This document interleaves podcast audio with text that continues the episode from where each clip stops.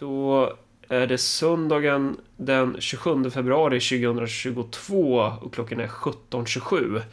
Och vi tänkte prata lite om Ukraina. Ehm, jag har ju inte kollat Twitter nu de här senaste, senaste timmen typ. Så jag är inte helt uppdaterad. Jag har inte heller varit på fronten. Ehm, så. Och jag, generellt sett kring den här grejen så bara har jag, har jag försökt öva på att bara vara lite sitta ner och bara avvakta och se vad som händer. Mm. Um, och i det här avsnittet så kanske vi säger saker som gör människor sura. Det, det händer ju ganska ofta att vi gör det, men jag vill bara vara tydlig med så här. Jag har ingen jävla aning om vad som händer, så jag kommer bara sitta och tänka högt här. Uh, så se inte mig som någon större auktoritet på det här ämnet. Um, och vi kommer, vi kommer väl diskutera lite observationer, vad vi tycker att vi tycker oss se och, och tänka lite ja. högt, typ. Alltså det är ju alltid en bra regel med ehm, um, sådana här konflikter med krig överlag att liksom avvakta därför att det finns en grej som heter liksom the fog of war. Ganska mycket osäkerhet därför att det hör till sakens natur. Men just det här kriget tycker jag är väldigt intressant bara i termer av hur mycket propaganda som cirkulerar. Alltså det är mycket mer än, alltså jag kan inte komma på något jäm, liksom, något som går att jämföra. Så Syrien var inte alls på det här sättet och inte Irak 2004 heller, det jag kommer ihåg där. Mm. Det var ju innan Twitter i och för sig, men, ja. men så här. Var inte det 2003? Ukra Irak? 2013? Ja, just det. Sorry. 2003. Ja, 2003. ja men, men eh, nej, och vad är det du tänker på då? Är det liksom det här med sociala medier-aspekten typ? Eller vad är det som är? Ja, mm. eh, det, det, har varit intressant att följa liksom reaktionen på sociala medier för att nu verkar vi ha liksom fått lite grann av en Sverige verkar ha hamnat i, i, i någonting liknande som ett liknande stämningsläge som under um, flyktingkrisen. Ja, precis. Mm. En av de mest ironiska grejerna där är ju typ att så här, som, som Bulletins svanesång nu när de har gått i konkurs liksom. Så, så uh, de avslutar med någon sån här artikel som hatar på Magdalena Andersson för att hon pratar om volymer när det kommer till flyktingar i, ifrån Ukraina. Mm. Hur kan du prata om volymer, Magdalena Andersson? Ingen människa är illegal. Det här handlar om barn som behöver hjälp och så vidare.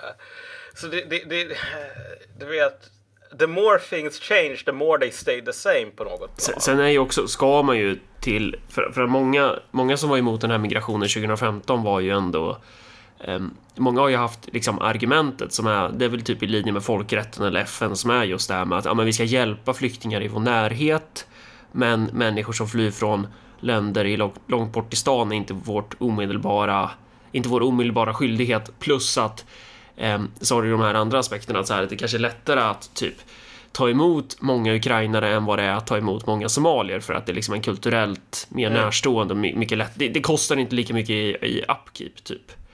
Mm. Och, och någon, någon, kanske skulle invända här och säga ja, ah, men det är bara för att ni är rasister som ni vill ta, ni vill ta emot vita människor från Ukraina. Och, och, då behöver man ju kontra med att säga att ja, de, är de så, de är väl steppfolk egentligen, va? om man ska vara riktigt rasistisk och det är väl någon slags eh, eh, tatar, de är skyter typ, jag vet inte. Ja, alltså, jag menar, jag, jag känner mig ju liksom allt mer cynisk på gamla dagar, så jag tänker bara i termer av så här att är det så stor skillnad på folk som säger att vi borde ta emot folk från Mellanöstern för att det är moraliskt rätt? Och folk som säger att vi borde ta emot folk från Ukraina för att det är moraliskt rätt. Det är fel med Mellanöstern, det är inte moraliskt. Men den här andra gruppen så här. Jo, jo, men, men, är... men det är ju kvalitativt olika. Det blir kvalitativt olika konsekvenser tänker jag beroende på var, varifrån människor kommer. ja, jo men, jo, men definitivt. Ja. Men, men, men, men vinkeln är fortfarande den här hur ska man säga? Det är liksom stämning. Eh, det är mycket... Man, man är hög. Ja, mm. du vet. Man är hög på liksom the spirit of humanity här. Mm, mm. Um, och det är någonting som jag ser som lite av ett oroväckande tecken. Det har ju varit mycket snack så här om ryska på att, att västerlandet måste bli bättre och skydda sig från påverkansoperationer. Och det stämmer ju verkligen. Problemet är att de senaste två åren så har, har väst åtminstone fått utstå två stycken påverkansoperationer som man har haft väldigt dåligt immunförsvar för. Mm. Vilka tänker du på då? Den första var ju Afghanistan. Mm. Om du tänker dig. Vi fick höra så här hela tiden. Det var ju en liksom riktig mediakampanj. Um, under lång tid så här med att här har vi de här kvinnorna som nu håller på och tränar med AK47or för att skydda Kabul. Därför att alla i Afghanistan älskar liksom den nya västerländska regeringen. Och alla kommer att slåss jättehårt för att försvara den. Och det är liksom allt det här. Liksom, kolla vad fint och vad bra det går. Det enda vi behöver är att ni skickar mer pengar. Och så kollapsar allting på typ ett par dagar. Och de människorna som, som liksom stod bakom den här kampanjen, det är ju folk som är utbildade i väst. Mm. Och sen när deras regering i Afghanistan kollapsar, men då tar de jobb på liksom eh, Världsbanken eller någonting sådant. Liksom. Och- de bara flyttar tillbaks till väst. Afghanistan, Afghanistan gick ju rätt fort också. Jag tror inte, jag tror inte att det var lika bred konsensus om så här att, att man hade kunnat gjort motstånd mot talibanerna på det sättet. Att det var ändå... För det blev ju jävligt snupprigt slut där om man säger så. Men, Mm. Exakt. men, men det som, för om vi ska glida in på det, för jag är ju en av de som har, sutt- som har legat och varit hög. Jag scrollade till min Twitter-feed och bara så vad fan vad sjukt det är typ. Jag vaknade ju strax, jag tror att vi hade samma dygnsrytm där, det var gudarnas förtjänst att vi vaknade samtidigt som missilerna började vina över Ukraina. Jag vaknade så här halvbakis eh, runt femsnåret och bara loggar in på Twitter och så, och så ser jag att du har skickat någon så här klipp på någon jävla missil typ. Och så ser man hur bara, aha, nu, nu, nu går de in i Ukraina. Jag hade ju inte trott att Putin skulle gå, gå hit liksom. Jag trodde han typ skulle, jag trodde han skulle plocka typ östra delarna av Ukraina. Eh, Och sen eventuellt typ successivt försöka ta de här delarna av sydöstra Ukraina som, där, där det bor liksom fler rysktalande. Eh, för det ska man ju också säga, och det, det kanske inte är jättetydligt i, i media nu, men att Ukraina har ju varit ett ganska splittat land de senaste åren. Eller ganska länge. Alltså man, man, man förde ju en aktiv så här, folkförflyttningspolitik, bland annat under Stalin väl. Jag tror man gjorde, gjorde man det under tsarerna också, att man liksom aktivt skickade in ryssar i södra Ukraina för att liksom ryssifiera områdena. Man har väl gjort liknande saker i Baltikum typ. Eh, Och det är väl medvetet, Kina gör väl så med Han, Han kineser och Xinjiang också, att man hela tiden flyttar runt så du har, hela tiden har din majoritetsbefolkning på, i kritiska delar av imperiet typ. Men eh, dit jag ska komma är att jag tänker jag, jag tror ju typ här, Putin skulle liksom Ja, han skulle trappa upp lite och typ kamma hem de här östra delarna av Ukraina. Men inte att han liksom skulle köra ett totalt jävla angreppskrig som, som de nu gör i, i Ukraina. Så, så jag låg ju och var lite hög på det här också. Bara jävlar, fan. Och det är klart så här, jag, jag tycker det är rätt att Ukraina gör motstånd. Liksom. Jag tycker det, det är, så här, det är Ja. rimligt liksom. Jag tror att det är skitdumt i dagsläget alltså, att fortsätta med den här vanan som folk har nu att prata om Putin specifikt. Ja, just det. det, Alltså det pra, prata om den ryska staten. Ja, det har du fan rätt i. Och, och det, vi, vi kan ta det direkt liksom så vi bara har det sagt att så här. Det vi, så här. Det enda som spelar roll för dig och mig, det är ju liksom svenska intressen och att det går bra för Sverige. Ja. Eh, och, d- och då är det viktigt att tänka så här. Om, om vi tänker att Ryssland styrs av Sauron, förutsatt att det inte stämmer så, så, så kan det vara dumt att tänka att det är så. För att då, då kan Ja. man begå misstaget att utforma en strategi efter en verklighet som kanske inte riktigt existerar. Alltså det, Ja. Och då vill man gärna förstå det ryska perspektivet. Och det ryska perspektivet är ju att de, de betraktar liksom Ukraina och, och typ Vitryssland, Baltikum till viss del, alltså forna liksom Sovjetstater. Dels har det geopolitiska anledningar till att de betraktar det som så, men sen har det också liksom historiskt kulturella anledningar att så här, det här är deras sfär. De betraktar det på samma sätt som typ USA skulle betrakta missiler på Kuba. Du vill inte ha det i närheten. Är det ett argument för att Ukraina inte ska vara självständigt och ha rätt att gå med i NATO? Nej, det är inte ett argument för det och det är det som är lite problemet i internationell politik, att det handlar liksom inte om moral eller vem som har rätt, utan det handlar om motstridiga intressen som inte går att Ja. förena och det är då det blir konflikt. Men det är ju det som är det ryska perspektivet någonstans, att så här, ehm, man, man har varit jävligt pissed på att NATO har närmat sig deras gränser eh, oavsett om man liksom har förtjänat det eller inte, eller man ska säga. Alltså, om vi bara uppehåller oss vid den här Putin-poängen. Ja. Så här, folk, folk måste fan sluta och röka på. Alltså nu, nu när det är krig i Europa, jävligt allvarligt krig. Det är fan dags att liksom gå med i gamet här. Därför att problemet med Ryssland är inte att ja, men Putin, han är paranoid. Eller han är en, alltså jag har sett folk som menar att det här kriget det kommer till på grund av att Putin, han är typ heroinist. Ja, just det. Och du vet knarkare, de gör väldigt konstiga grejer. Så om vi bara kan skicka Putin på rehab, då kommer Ryssland inte att tycka att Ukraina är viktigt längre. Precis, då, kom, då kommer liksom hela det ryska militärindustriella komplexet att bara helt, helt 180 grader byta krigsdoktrin, typ. Två poänger här. Nummer ett, om du håller på och liksom psykologiserar från över så kulturgränser mot en snubbe som du aldrig har träffat och sett några gånger på tv, håll käften. Mm. Alltså det är bara dumt. Du kommer inte med några jävla insikter här om bara jag vet precis hur det är så att han inte blev älskad av sin mamma. Bara håll käften. Alltså det är inte, det, det, sluta. Så, så bara man får det etablerat att så här utifrån ryskt, alltså så här, tänk inte på krig och internationella komp konflikter utifrån onda och goda, utan tänk från att alla är, ja, Ja. även din, alltså så här, vi har olika intressen här och de står, de står i strid med varandra, det är därför Ja. det blir en konflikt. Och, Ja. och, och grejen är den att då att det- har ju varit krig i Ukraina ganska länge ska vi säga. Vi- har väl gjort ett och annat avsnitt och jag vågar ju knappt lyssna på det här för jag, ja, jag vet inte. Så fort jag lyssnar på våra gamla avsnitt blir jag arg och så tar jag bort det. Men, men vi har ju pratat om jag antar att vi har pratat om det här någon gång. Du och jag har pratat om det här, så vet inte jag om vi spelar in det. Skitsamma. Det har varit krig i Ukraina ganska länge. Det är typ tio år, eller längre än så liksom. Och det, och det här har ju varit så här, det, är olika fraktioner i Ukraina som har bråkat, varav vissa fraktioner har varit så här ryssvänliga typ, eller så här sovjetnostalgiska, eller vad fan man ska säga. Ehm, och så har du haft mer västvänliga. Och så har du ju haft de här olika kupperna. Du hade ju den här kuppen 2014 var väl Euromaidan, eller vad, när var det? Ja, och sådär som har eskalerat i den situationen där vi har nu, där Ryssland de facto har annekterat Krim och håller delar av östra Ukraina eh, under någon form av vasallstyre då. För det var ju det han erkände i de här liksom utbrytarrepublikerna.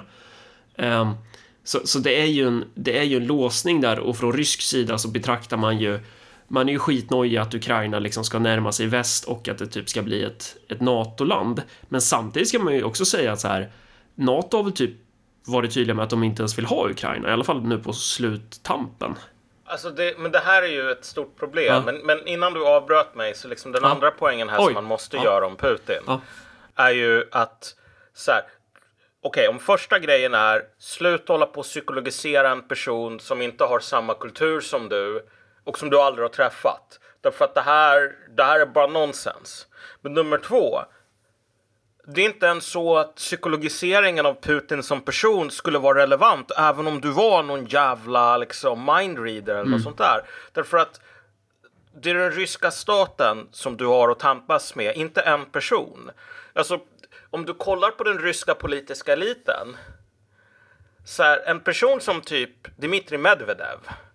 Som har rykte om sig om att vara liksom en av de mer västvänliga människorna i, liksom som typ mer eller mindre tyckte så här någon gång på 10-talet att vi behöver liksom mer nyliberalism, mer privatiseringar, öppna upp för väst mer så här.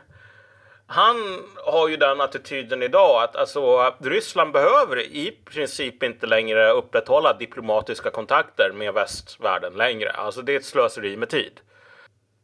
Och typ Alexej Navalny som alla bara hyllar som så här. Han är våran man i Moskva. Alltså för det första har han ingen chans att ta sig till makten. För det andra så är det här typ som att um, hylla Bert Karlsson som en kommunist eller något sånt där. Det, är liksom, det beror på att man aldrig liksom undersöker vad den här snubben säger. Uh, därför att Navalny har massor med nationalistiska och liksom så här ganska problematiska idéer. Så idén om att han skulle vara lojal till idén om att Ukraina måste få gå med i NATO.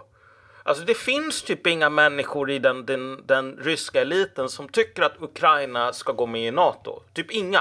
Men och, och, och om, vi, om vi hoppar tillbaka till det här, sorry att jag avbröt dig, men, men eh, eh, det här som jag var inne på, det här med liksom, det ryska perspektivet. Typ. Tycker du att jag har summerat, eller vill man lägga till något här? Det, alltså, man, man, vill, man vill göra den poängen klar att så här, det här är en röd linje som de, in, som de, de accepterar liksom inte det. Eh, och därmed inte sagt att, att så här, det skulle vara ett argument för Ukraina att typ inte göra bu eller bä. Jag, jag, vill bara, jag, jag, vill bara göra det klart att det, det, är inte så här, det handlar inte om någon jävla moral eller vad som är rättvist eller så, utan i internationell politik, då handlar det om makt och det är det det ja. handlar om. Ja, och det, och det är ju den centrala poängen här som också gör folk sura men som måste påpekas nu eftersom läget är så allvarligt. Det är så här att vem som har rätt och vem som har fel. Det här är det värsta som väst håller på med. Moralisera sina egna handlingar och försöka moralisera sina motståndares handlingar. Det är slavmoral. Ja, alltså det, det, det är klassiskt liberalt. Alltså det, det är så... Eller, ja, du har ju rätt. Ja, mm, så är det. Alltså så här, kolla. Du vet, om du är en hasselmus. Mm. Från Närke. Ja, exakt.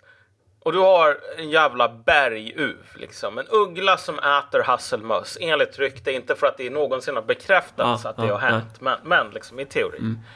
Så här. Du vet, ugglan håller inte på och sitter så här att jag äter den här hasselmusen för att den är ond. Den har varit stygg. Den slår sin fru. Mm. Du vet, ugglan behöver inte hålla på och rättfärdiga sig därför att den tar hasselmusen för nummer ett. Du vet, den går att ta i teorin. Mm. Nummer två, det, det är äta eller dö. Um, liksom så fort ett rovdjur börjar diskutera de här sakerna i liksom, är det rätt eller fel så blir det här rovdjuret svagare liksom. Och, och grejen är att i internationell politik, om du har rätt, alltså du har moralen på din sida och du är svag, då förlorar du om du är stark och har moralen på din sida, då vinner du. Om du är stark och inte har moralen på din sida, då vinner du också. Så att alltså, du behöver inte moral, du behöver vara stark. Precis. Och, och, och, och ryska militären är ganska stark. Exakt, och det här är liksom det stora problemet att du kan inte hålla på, det, det är ett slöseri med tid, bokstavligt talat, hålla på och prata om moral i en situation där du är svag. Mm. Okej, okay, vi är svaga men vi har rätt.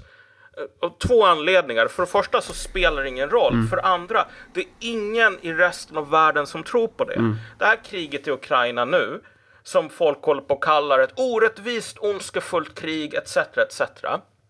Du vet, det kommer att dö, jag vet inte vad, men liksom så här, om, om kriget är över ganska snabbt och ryssarna fortsätter som nu, där liksom, de håller inte på med flygbombningar och liksom sådana där grejer särskilt mycket. Um, jag menar, det kanske dör en 10 000, 20 000 människor på hela konflikten. Det har dött miljontals människor som ett resultat av konflikterna i Mellanöstern mm. nu. Och men, men, men det... Och då, ja, men kolla, mm. då håller folk på och säger så här att, ja vet du vad, det är 10 000 som dör i Ukraina. Men de dör på grund av ondska. Mm. Om det är en kvarts miljon barn som dör här och sen en kvarts miljon barn till som dör där och sen så bombar vi en halv miljon människor till så att de dör. Men vi gör det och du vet piloten som fäller bomberna gör det liksom med godhet i hjärtat. Då är det okej. Okay. Det är ingen i Mellanöstern som tror på det. Det är värt att påpeka det här. Men det är också så här att, att göra det lätt för, för, för, du och jag ska ju inte göra det lätt för oss heller, för även jag är ju liksom kontaminerad av den ideologi som jag själv simmar i. Och det här sättet som vi analyserar politik på i västvärlden och kanske ja, i Sverige och övriga liksom västvärlden, det är ju, det är ju den här, det är en ideologisk dramaturgi. Det är ju ett, ja. det, det är ett sätt att om man ska jämföra, ja, men jämför typ Sagan om ringen med Game of Thrones. Att i Sagan om ringen så har du verkligen, du har den onda härskaren Sauron, det är en diktator, det är någon form av industriell armé här som, som det är liksom, de bryter mot det här traditionella, de har inte massa fina adelsätter och kungahus och grejer utan det är någonting nytt och hemskt och bla bla bla. Eh, och, och sättet du förintar det här på, ja, du spränger ledaren. För det är ledaren som är sjuk typ och sen så bara mm. vinner du typ. Och Game of Thrones så är det så här, alla är onda du kan inte lita på någon. Så här, du tror att den här personen är huvudpersonen, Hej hopp, där flög det här huvudet av och här följer den här karaktären som är jättekaxig och sen så blir han bara helt torterad och förvriden. Att det är liksom Game of Thrones är mer realistiskt sett till, till hur politik eh, fungerar. Att det, det, det finns man måste släppa den här illusionen om de goda och de onda. Därmed inte sagt att så här, jag kommer ju alltid tycka så här att Sverige är ju de goda liksom. Sverige är ju liksom, det, det är ju där som vi ska utgå från. Det är ju det som är vårt lag någonstans att företräda vår constituency. Men att poängen är att eh, när man då tittar på internationella konflikter utifrån det här Sagan och ringen-perspektivet mm. så landar man lätt i slutsatser som är så här att nej men eh, det som ryssarna gör är, of, det är oförståeligt att de gör det och om, om de nu gör det så är det på grund av en sjuk ledare typ. Och så tänker man att lösningen är ganska enkel. Och då, och då, och det ligger ju väldigt nära det som man liksom ser i, för det, det är ju precis det här som Ukraina vet någonstans. Och Ukraina, det är ju det som jag tycker är intressant om man tittar på hur det här kriget kommuniceras i sociala medier och i sin tur också de mm. etablerade medierna. Det kommuniceras ju utifrån en västerländsk dramaturgi. Det kommuniceras ju inte, och det, det hade ju varit jävligt tråkig och inte så här spännande berättelse, typ om det bara så här sida A har gjort så här många förluster, sida B har gjort så här många förluster, torrt så bara. De, de är osams eh, och de, eh, så här, deras intressen går isär typ, utan det är kanske, kanske förståeligt att man då snarare kom, liksom, målar upp det utifrån att så här David mot Goliat. Men, men den bilden som vi får från framförallt ukrainska källor och framförallt från våra egna källor är ju så här att, eh, ja vad ska man säga, att det verkligen är eh, ja, men rebellerna i Star Wars som gör uppror typ. Ja, men och det, det här är riktigt farligt. För precis som i Afghanistan, alltså du vet när de här människorna la ut på Twitter och liksom skickade pressreleaser och liknande på engelska.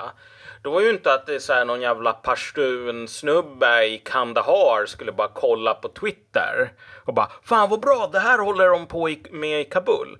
Det här var till för en internationell publik. Det var inte överhuvudtaget till för en afghansk publik.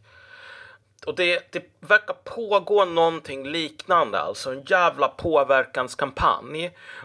Liksom som bara är till för att liksom trycka på vissa emotionella knappar i väst. G ganska, ganska fort efter jag hade vaknat då i, fan var det, var det torsdags eller fredags man vaknade upp och var det var nog fan torsdags va? Det var väl då de... Ja, skitsamma. Ganska strax efter att de liksom inledde sin invasion så började det cirkulera ett eh, klipp. Och så är det ju ett klipp som Eh, som är på någon jävla dogfight, så här flygplan som typ flyger på varann typ. Och sen någon så här flyglarm som, som eh, ljuder. Och sen om man scrollar lite i kommentarerna så står det liksom så här, ah, men det här är fejk, det här från en övning tidigare. Sen kan det vara så att jag har missuppfattat det här och, och att det i själva verket var det som skedde i Ukraina. Men bara någon timme senare så spelar ju TV4 upp det här klippet. Mm. Eh, och, det, och det är så här, just det här klippet kanske är ja, det kanske var äkta, men att, att den här typen av grejer, att det börjar ganska fort liksom cirkulera eh, klipp som man säger är från fronten, men som inte är det. Eh, för att man ska förstärka sitt narrativ. Du har bilder på Zelensky, alltså presidenten för Ukraina, som i övrigt är en jävligt intressant person, eh, som, eh, ja men han, han är liksom klädd i stridsmundering och så är han vid fronten. Det är bara det att så här, bilden är typ tagen i somras eller någonting. Ja, typ 2019 tror jag. Okay, mm. Den här propagandaoffensiven. Mm. Alltså det är det mest, det är det sjukaste jag någonsin sett faktiskt. Det är, alltså det är verkligen helt absurt. Alltså det, du skulle inte ens kunna du skulle inte ens kunna göra en parodi som var galnare än, än det som pågår nu. Du har så officiella konton som lägger ut så här liksom som är, um, hur ska man säga, kopplade till den ukrainska staten. Som lägger ut så bilder på, här sköt vi ner en MIG-25. Eh, liksom, här har vi en video från när vi sköt ner en MIG-25 över Kiev. Och, och videon är från ett datorspel eh, så här, vad heter det, Arma 3 med, med någon jävla mod liksom. Men var det, var det en uh, officiell källa som gick ut med det, eller var det något? Uh, då ska vi se, jag kollade inte det där. Det var i alla fall en jävla blue check med hur många följare som helst. Okay, um. uh, jag tror att det var kanske någon officiell mediakanal typ.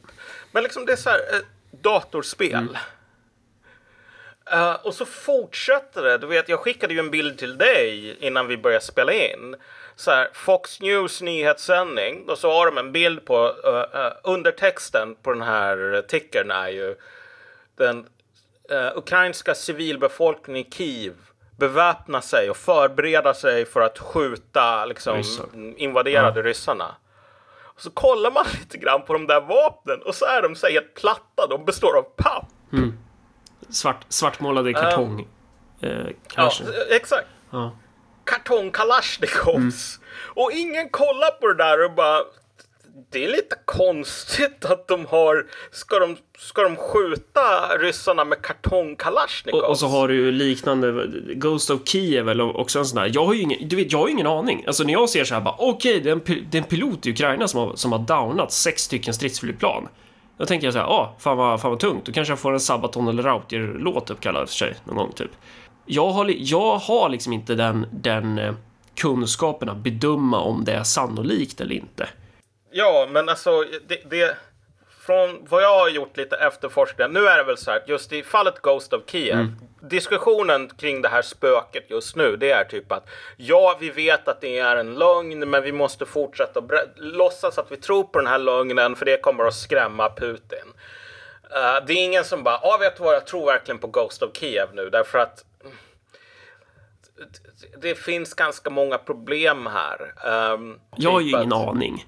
Eh, men, men, och, det, och det är ju inte så relevant för poäng. För poäng och samma sak med Snake Island, det här med att liksom... Eh, och jag vet inte heller om det har hänt, men jag skulle inte vara förvånad om det har hänt, liksom att, att eh, det är ett ryskt krigsfartyg som ska inta den här ön och så säger de åt de här ukrainska soldaterna att ge upp och de säger fuck you Russia eller vad fan de säger. Go fuck yourself eller något sånt. Eh, I det fallet så var det ju så här att Ukraina gick ut själva och sa att det var de här 13 människorna på ön Ja. som slogs till sista man. Um, för att hellre än att ge upp det älskade moderlandet Ukraina. Och sen så typ 24 timmar senare så uh, kommer det ut videos med de här människorna som liksom hålls av ryssarna då och liksom sådär.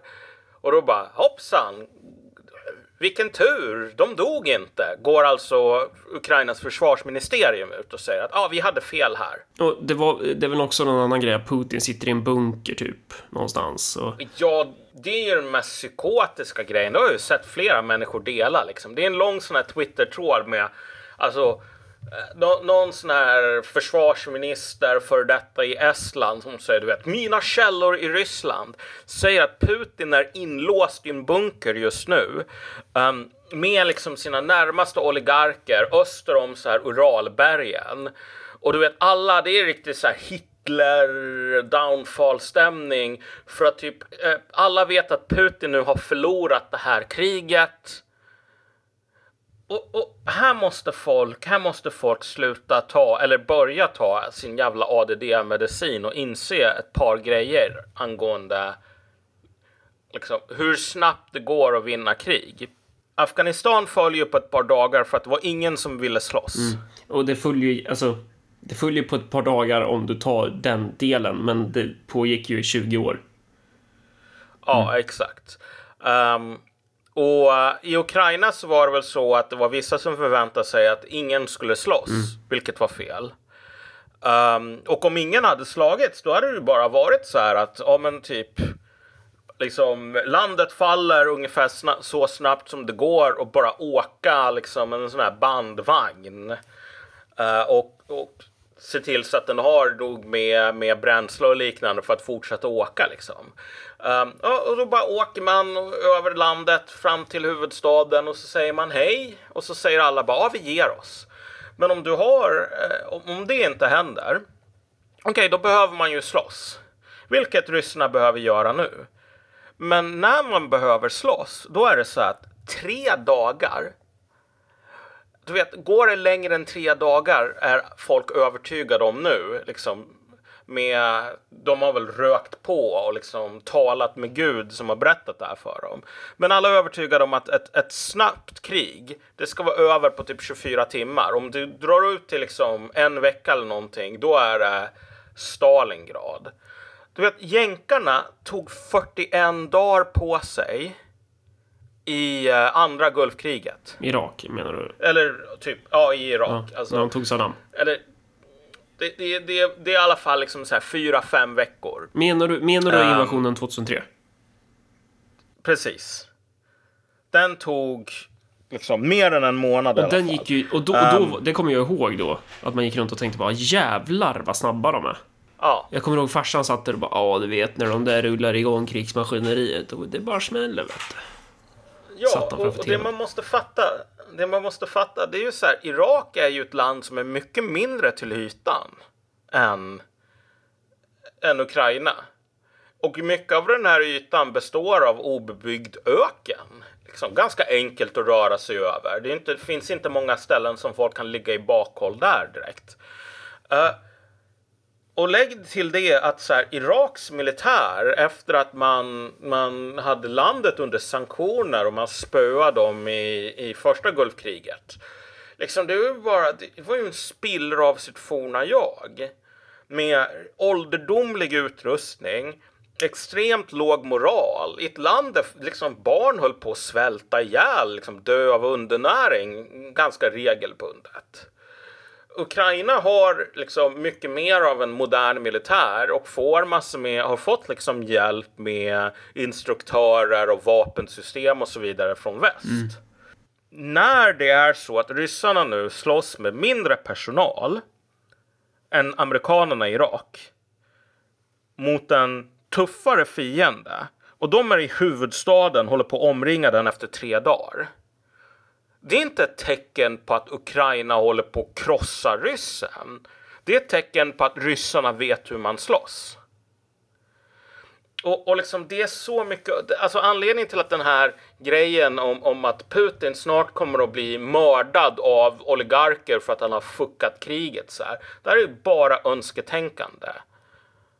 Um, och, och önsketänkande och viljan att bli lurad verkar vara en konstant i Och, men, västvärlden. men där du ska tänka, alltså så här återigen. Det- Det är som att vara arg på en fisk för att den är i vattnet. Alltså, det, det, det blir ju helt logiskt för oss att tänka att så här, nej, men krig är dåligt. Och eh, om Magdalena Andersson skulle förklara krig någonstans så skulle vi bli arga, gå ut på gatorna och avsätta henne typ. Om det inte var motiverat. Eh, och det, det är väl då många tänker typ att så här, eh, nej men vi ser ju så här demonstrationer, ser ju demonstrationer i Sankt Petersburg och Moskva. Av alla jävla ställen. Eh, och, och det betyder att ryssarna vill inte ha krig. Och, och det där är väl också lite av ett missförstånd, att man, att man då tänker att så här, att Putin inte skulle ha ett internt stöd i Ryssland typ, eller eh, och, och att den skulle bli en skillnad om han blev utbytt. Det vill säga att den här regimen typ inte har ett internt stöd i Ryssland liksom. Eh, Ja. Och det är väl också väldigt mycket önsketänkande som ligger i linje med det här sätt, alltså den här ideologin som vi har i väst. Som gör då att, ja men som vi då också använder när vi ser på konflikter. Ja, alltså jo men det finns något mänskligt som går att förstå här men det, det, det i sig är inte någonting positivt. Jag menar det finns något mänskligt i hur, vi, hur många betedde sig under flyktingkrisen vilket är så att du vet, en tandläkare säger så här, jag har gjort, du vet så här eh, röntgen av tänder, de här människorna är 40 år och folk bara sätter på öronproppar och börjar skrika Det liksom. handlar om barn. Håll käften, jag vill inte höra det här. Det är inte ett bra sätt. Alltså, den, den viljan till okunskap var inte bra. Det var inte någonting till fäderneslandets förtjänst. Det är någonting som skadade Sverige. Men, men, ja, jag håller med dig. Eh, och också kring de här grejerna, för vi ra- för vi radar upp några exempel på så här saker som är så här, har det hänt, har det inte hänt, jag vet inte, men tillsammans så bildar det ju en väv av att det är ganska många så här osannolika, vad ska man säga, hjälteberättelser gällande Ukrainas insats Ja. mot Ryssland. Och också, jag såg någon så här bild på påstådda ryska förluster. Det kan vara så att den bilden stämmer, men fan, det var en jävla massa plan och en jävla massa stridsvagnar har jag fått lära mig vad man ska säga. Eh, och, och jag vet inte om det är sannolikt. Jag tror det var tio, jag vet inte hur många tusentals soldater man påstod att man hade ha- haft ihjäl. Eh, och varför är det här relevant? Är, är det liksom för att du och jag ska sitta och bara så här vara autistiska och typ Åh, det här är inte korrekt, det här är korrekt och du vet sådär. Nej, det, det som är relevant är ju att titta på vad är det egentligen för typ av kommunikation som prånglas ut och vad, vilka är målgruppen? Alltså, Ja, talen från regeringsrepresentanter i Ukraina handlar ju så här om att nu etablerar vi en utländsk främlingslegion, typ. Vi ska ta hit en jävla massa människor som kan slåss för Ukraina. Det handlar ju verkligen om att appellera till den här liksom så här, ja, tänd, light the beacon, så här, få hit Riders of Rohan. Ja. Alltså, um, mana till västvärlden att försvara det här eh, landet som, jag håller med, liksom angrips på ett helt... Det, det, är, inte, alltså det, det är oskönt det ryssarna gör liksom. Men, men hela, hela narrativet handlar ju någonstans om att appellera till, till oss. Eh, och, mm. och, och, och, och, och, då tänker jag så här att... Eh, för du var inne på det här är en fet jävla psyop någonstans. Eh, och med ja. det menar ju inte du och jag så här, nej men det är ju inget krig, det är fake, utan snarare, jo, det är ett jävla krig, men sättet sättet du kommunicerar kring kriget är en superviktig aspekt av kriget. Det är det som är ja, vår poäng. De här, ja. De här människorna som håller på och kämpar gat, utkämpar gatustrider med hjälp av kartong AK47 år. Det är fan fake. Mm. Det är någonting där som är fake. Mm. Man slåss inte i gatustrider med AK47 år av kartong. Nej. Så att det pågår någon form av jävla påverkansoperation för att få folk att fatta beslut på basis av lögner. Sekund... Men grejen är ju den att det fungerar ju. Ja. Men sekunden som folk börjar hålla på och säga så här, jag kommer att ljuga för dig för att jag vill få dig att fatta beslut baserat på lögner som jag tror att du inte skulle fatta om jag berättar sanningen för dig.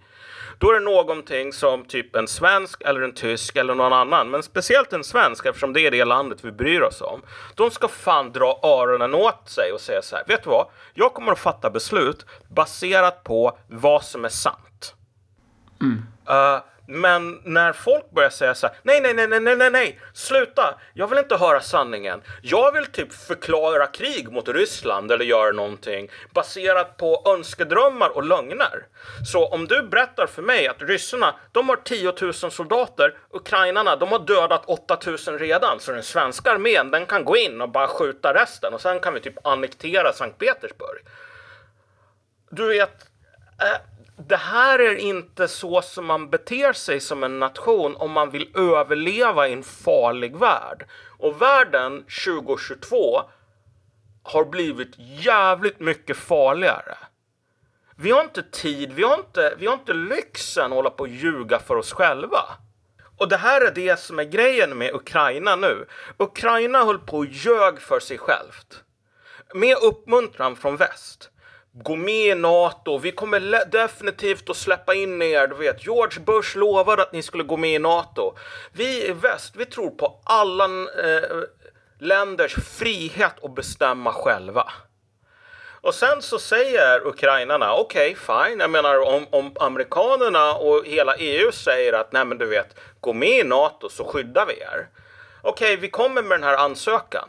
Och sen så händer det så att den här jävla ansökan, den Vet, den försvinner i posten. Vi kan inte hitta den mm. på grund av att ryssarna börjar göra väsen om att så här, vi kommer att invadera. Mm. Uh, du vet, och folk idag, det är så jävla äckligt. Folk håller på att säga så här, ja ah, men vet du vad? Det är helt okej okay att väst inte skyddar um, Ukraina. Ukraina. Mm.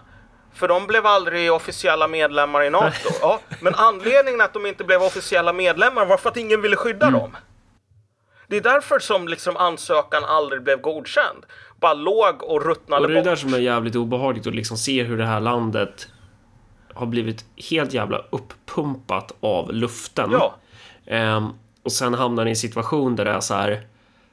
Um, för någonstans förstår väl ukrainarna själva så här att nej men de här löftena kan ju inte infrias. Och det kanske också är en förklaring till varför den här kommunikativa strategin är som den är. För den kommunikativa strategin är ju inte direkt så här vi skickar ett, ett PM till, eh, Biden eller ett PM till, fan heter han i Tyskland? Schultz heter han väl? Eh, mm. Utan det är ju så här, vi går ut på Twitter i ett tal där vi pratar engelska som är eh, jävligt snyggt tal, har alla de här ideologiska dramaturgi, alltså så här, det appellerar till vår ideologi eh, och det verkligen handlar om så här, ja men vi behöver hjälp. Så här, ni, ni folket, ni folket kan göra skillnad. Det är verkligen så här tokmobiliserande någonstans. Var på folket då utövar påtryckning på sina eh, folkvalda som i sin tur då agerar. Så att, och det är ju så här, ja, strategin fungerar ju, men, men, men den är ju intressant att titta på Sen eh, förutsatt att vi gör en korrekt bedömning jag vet inte, men, men jag, ty jag tycker Ja. mig se det här. Liksom. Men det stora problemet är ju verkligen att så här, Ukraina kommer nu att få bli rövknullat av Ryssland. Ja. Och de blir det med en jävla dolk i mellan skulderbladen. Tack vare det goda, fina, snälla västerlandet. Jag Som- vet inte om Ukraina liksom kommer klara av att hålla ut. Jag vet inte hur det här kriget kommer sluta. Hade du frågat mig för fyra dagar sedan, då hade jag bara sagt så här, fan vad, det här är helt sjukt. Ryssarna kommer ta det där landet på en kvart. Det hade jag tänkt för att det, är liksom, det är min Ja. lekmannasyn. Nu idag så tänker jag så här bara, jag tror att det här blir jävligt utdraget faktiskt. Alltså en kvart har inte ens gått här i termer av liksom bara hur de här, hur lång tid de här sakerna tar. Du vet, tiden som man kan börja säga det här kommer att bli ett jävligt utdraget krig. Det är typ om ett par veckor. Om de fortfarande håller på och liksom bara dunkar huvudet mot liksom någon något frontavsnitt som aldrig rör på sig. Men i dagsläget så är det så här att om du kollar på kartan, varje dygn som går så liksom växer eh, de här penetrationerna då av både till norr och söder och eh, nordöstra delarna. De växer med ganska många kilometer. Helt i paritet med såna här riktiga liksom framgångsrika Ehm, um, såna här blitz, blitzkrig-offensiver-ish liksom. Så att alltså än så länge så är indikationerna på att det går bra. Visst, alltså folk håller på att säga saker med, i stil med att ja, vet du vad, Putin räknade med noll förluster. Och nu börjar de ta liksom, ja, här har vi en sprängd pansarvagn här och här, var ju, här har vi en övergiven bandvagn där. Så det här är inte i linje med vad Putin ville. Och det är bara så här, fuck off, håll käften, du vet inte vad Putin ville. Det är fan ingen av oss som vet. Så liksom, och det är också en sån där farligt önsketänkande. Liksom. Det, det man får säga, det, vi vet inte. Vi har ett par indikationer här. Uh, och de indikationerna, det är inte bra grejer. Det ser inte bra ut för Ukraina. Och deras beteende här är liksom vad de kommunicerar till väst om man läser mellan raderna. Det är ganska psykotiska grejer. Så här, Ukraina har nu sagt um, att typ, de har ju den här totala mobiliseringen så alla som är mellan 18 och ehm, um, 60 är liksom förbjudna från att lämna landet. För de ska spöa ryssen. Och så liksom, jag såg ett, ett tweet då från försvarsministeriet som sa vi har avskaffat alla åldersgränser för att gå med i milisen. Om du är 13 år, kom hit så ska du få lära dig hur man besegrar en rysk pansarvagn. Så här beter sig inte länder som håller på att vinna. Men, men de här siffrorna de publicerar, det är liksom så här, vi håller på och bara slaktar ryssen. Eh, du, du nämnde de här siffrorna tidigare, du visste inte om de stämde eller inte. Så här. Vad, vad ukrainarna sa, och det här var liksom ett dygn sedan, eller typ mer, 30 timmar. Det var 3500 ryssar dödade, bekräftade, och 200 tillfångatagna. Och du vet, samtidigt som de har eh, 200 tillfångatagna på 3500 döda, då är det så här att de här ryssarna, de bara ger sig stup i kvarten, för de liksom blev eh, lurade av Putin att det bara skulle vara en militär övning och de är så här värnpliktiga. Så ingen av dem vill slåss. Så därför ger de sig. Men å andra sidan så är det, det är inga fångar. Så de här värnpliktiga som inte vill slåss, de har någon jävla samurajgrej. Att de typ tar livet av sig hellre än att de dör. Liksom, delar av storyn går inte ihop med sig Nej, själv. Du tycker att det är orimligt att det, att det är fler dödade än skadade? Alltså det, det är kanske inte orimligt i ett vakuum, men när du har liksom en del av propagandan som säger att de här människorna, de vill inte slåss, de ger sig hela tiden. Och så säger du att ja, det är inga som ger sig, vi dödar alla. Okej, men vilken av dessa stories stämmer? Men båda kablas ut och båda liksom rapas upp. Och när du säger så här att de här hänger inte ihop, då säger folk sluta, jag vill inte tänka just nu. Liksom. Det handlar om barn. Um, men, men, men så här, kolla. Grejen är, och det här är någonting som verkligen visar, alltså, att om folk tänker igenom det här fem minuter så inser de att liksom, de här siffrorna är helt psykotiska. Därför att de flesta människor som blir skjutna uh, i krig, uh, det är inte alla som dör. Det är liksom beroende på konflikt och allting sådant så liksom ändras det här. Men, men även när du har liksom riktig jävla slakt uh, husfasoner, då är det så att liksom på varje dödad så är det åtminstone en skadad. I många konflikter så kanske två, kanske till och med tre skadade per död. Du säger ju sig självt, folk försöker överleva. Om jag blir träffad i foten, då kommer jag inte skjuta mig själv i huvudet för att göra det enklare för folk, utan jag kommer ju be om hjälp. Så, så att, du vet, om du dödar en 3500 ryssar då kommer du antagligen ha skadat åtminstone 3500 till. Kanske till och med 6000, 7000 till. Så när uh, ukrainarna lägger ut så här att vi har, ska, uh, vi har dödat 3500 ryssar. Om du bara tänker att liksom, okay, de måste ha skadat många också. Då är det liksom så att en 20% av de styrkorna som, som ryssarna har satt in har blivit liksom totalt decimerade på typ ett par dagar. Om du eliminerar 20% för ryssarna har ju väldigt stora reserver och folk undrar när de ska sätta in dem. Liksom. Så att du har en 150 till 200 000 man i de här förbanden och det är bara 50 000 som används ungefär, 50-60 000. När du liksom tar 10 000 av 50 000 man ur strid. Alltså du behöver fan inte hålla på och säga ja, nu, nu ska vi liksom använda 13-åringar för liksom att skjuta pansarnävar mot Precis, tax. din poäng är tydlig att det är en ambivalens i kommunikationen. Eh, och, ja. och det är det som Fan, det var typ igår som jag kollade på någon dokumentär om Zelensky. Jag, jag hade ingen aning om det här, men han, han blev ju typ känd i Ukraina genom att han liksom spelade han var med i en komediserie och så spelade han så här, en så här stereotypisk eh, östeuropeisk, typ korrupt eh, politiker som så här ägs av oligarker typ. Och så blev den jävligt populär i Ukraina för att, och så drev de ju typ med så här, det var Janukovic tror jag, han var ryssvänliga presidenten där va. Um, och så, och jag tror hon drev med Poroshenko också, liksom att, att det, det var så här, det var glimten i ögat och det var verkligen en, en, en parodi på hur politiken i öst, hur den är typ. Um, och sen bara visade det sig att han, alltså Zelensky själv då, out of character, alltså som sig själv, ställer upp i presidentvalet senare. Um, och blir ju då alltså vald. Det där, det där tyckte jag var, det, det, hade inte jag någon aning om liksom att, att det var så. Han fick ju typ 70% av rösterna eller någonting.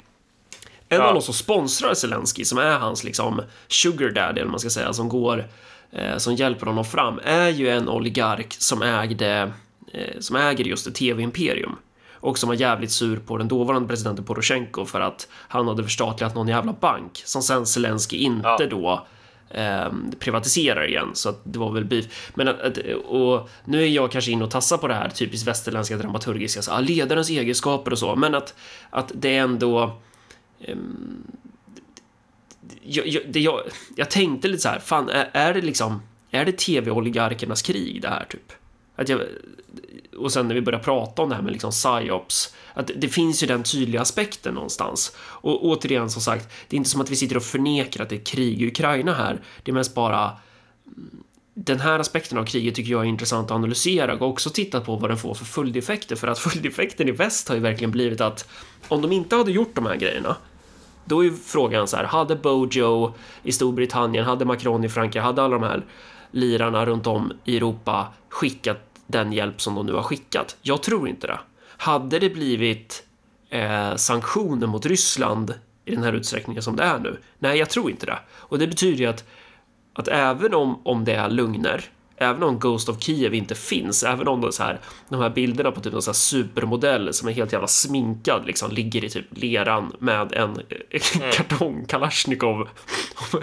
att, att så här, är de här, även om det skulle vara just de här delarna, även om de är fake så har de ju gett en effekt. Och då är det ju jävligt kreativt. Det är ju, alltså så här, i krig, det finns inga regler. Det finns, det finns ju inget rätt och fel i det här, utan det är ju bara att titta då på fördelar och nackdelar med en sån strategi. Om det nu skulle vara en sån strategi. Ehm, och det här är ju den lilla tesen som du och jag sitter och har här. Eh, och det behöver ju inte betyda att, att, att, att det är sant så. Men, men visst fan har det fått effekter ändå, verkar det ju som. Den, den andra grejen som jag, som, som jag blir jävligt misstänksam mot, ärligt talat. När jag börjar ana att det ligger en hund begraven. Det är alla de här, alltså den, den höga, den enorma viljan att skapa en, en väldigt så här endimensionell bild av du vet, Slava Ukraina. Den ukrainska nationalismen är så jävla stark och den får alla liksom. Den här babushkan att, att förklara, vilja liksom offra sitt liv för att rädda Ukrainas nationella oberoende.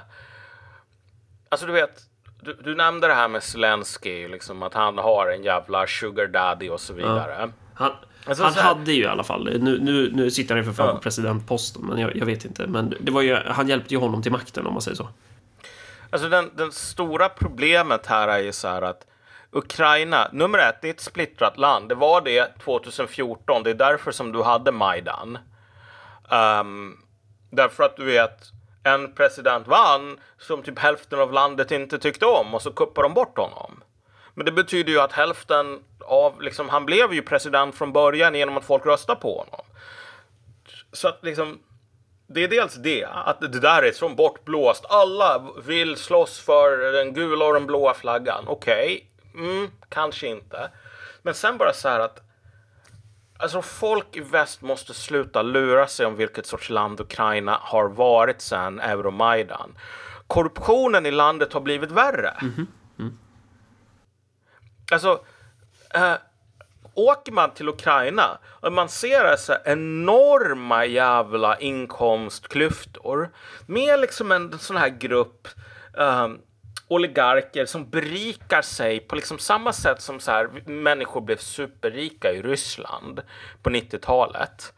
Uh, eh, med hjälp av så här utländska NGOer och allting sådant som liksom, du vet, sittande presidenten i USA, hans jävla fail, liksom hans jävla misslyckande till son, Hunter Biden, som du vet har varit i massor med skandaler där han håller på liksom, du vet, röker crack och knullar horor och sånt där.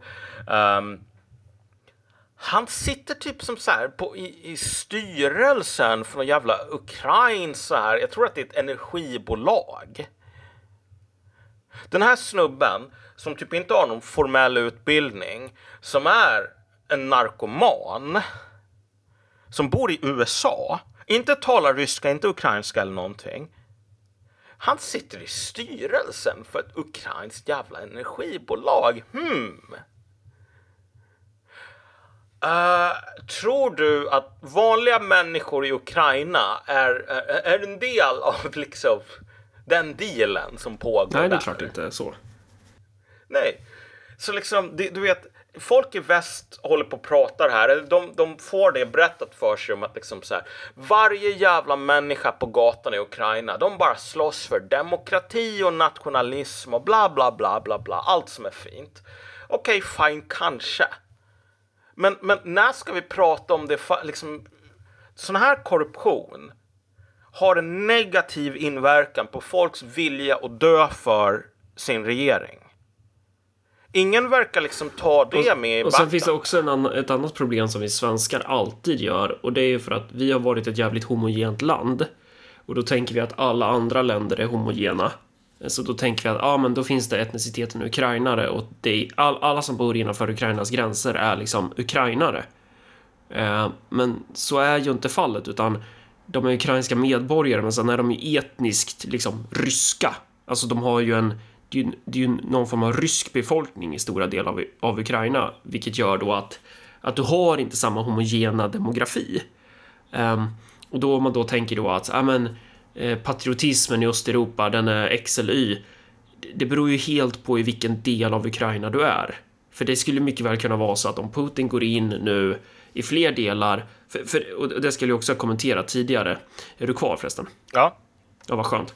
Eh, jag skulle kommentera det här att det är en sak att gå in i ett land. Det kan du göra relativt snabbt. Eh, men det är en annan sak att hålla ett land. Ja.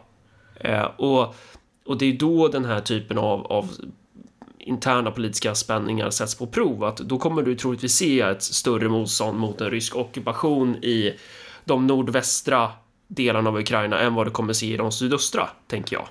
Det här är, men det här är ett av de områdena där jag också tror att folk liksom, de är i den här, du vet, Eh, hur ska man säga, det finns ju någon sån här graf för hur bombsäker du är på någonting och liksom ju, ju, ju mindre du kan. Om du kan noll, då säger du jag vet ingenting. Om du kan lite grann och plockat upp lite spår här och där, då är, då är du så här 100% säker.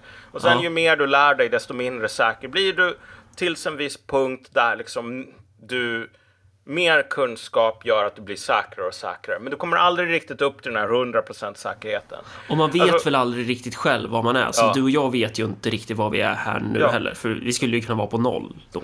Ja, men det, det jag kan säga så här om just det här folk som um, talar om en ockupation. Man får tänka vad, liksom, vad den ryska casus belli här är avmilitarisera Ukraina. Uh, ha ihjäl Azov-bataljonen, sätta dem inför någon jävla liksom, show trial och bara hänga dem. Men för det, för det är ju det han pratar om, att avnazifiera landet. Är typ ja, Azov, är de, ens, är de ens kvar liksom? Var, var ja, är de? de är väl, jag tror att de är i Mariupol, den staden. Vissa kanske har typ flytt liksom, men, men du vet om de blir tillfångatagna, de kommer inte bli behandlade lika bra som Milosevic känns här. Uh, utan det, de kommer att bli hängda för att de har hållit på och bränt folk levande och liksom dödat etniska ryssar och så vidare. Och det är liksom bara hämndaktion. Så det är liksom de människorna, de kommer att dö. Det behövs ingen ockupation för att ha ihjäl dem. Den andra grejen, avmilitarisering av Ukraina och förhindra ett NATO-medlemskap. Alltså, du vet, tänk dig att ryssarna, de bara bombar landet ett tag. Um, kanske ordnar något presidentval och säger hej svejs, nu åker vi tillbaks liksom. Och rör inte de här östra utbrytarrepublikerna om ni vet vad som är bra för er. Om ni försöker sätta upp en damm för att förhindra Krimhalvön och liksom få vatten igen, eh, då kommer det inte gå bra för er. Men liksom lycka till. Hur många människor kommer vakna upp efter att ryssarna drar och bara tänka så här, vet du vad vi borde göra? Vi borde gå med i NATO så här, efter att NATO hugger dem i ryggen och bara säger så här. Ni ska, vi ska självklart ha med er så att ni kan få skydd mot ryssen och sen så ryssarna invaderar. Och... Uh, ja, för det är ju frågan, vad, vad, vad kommer, när, när är han, eller han ska jag inte säga, men när är ryssarna nöjda? Det, det, där de borde, jag, jag, jag killgissar att det de strävar efter är väl att hålla vissa delar av Rys sydöstra Ukraina typ. Um, och kanske införliva det antingen direkt i ryska federationen eller att det blir självständiga delrepubliker på, på något sätt. Då. Alltså det blir vasaller som de erkänner dem, men i, i praktiken en del av Ryssland.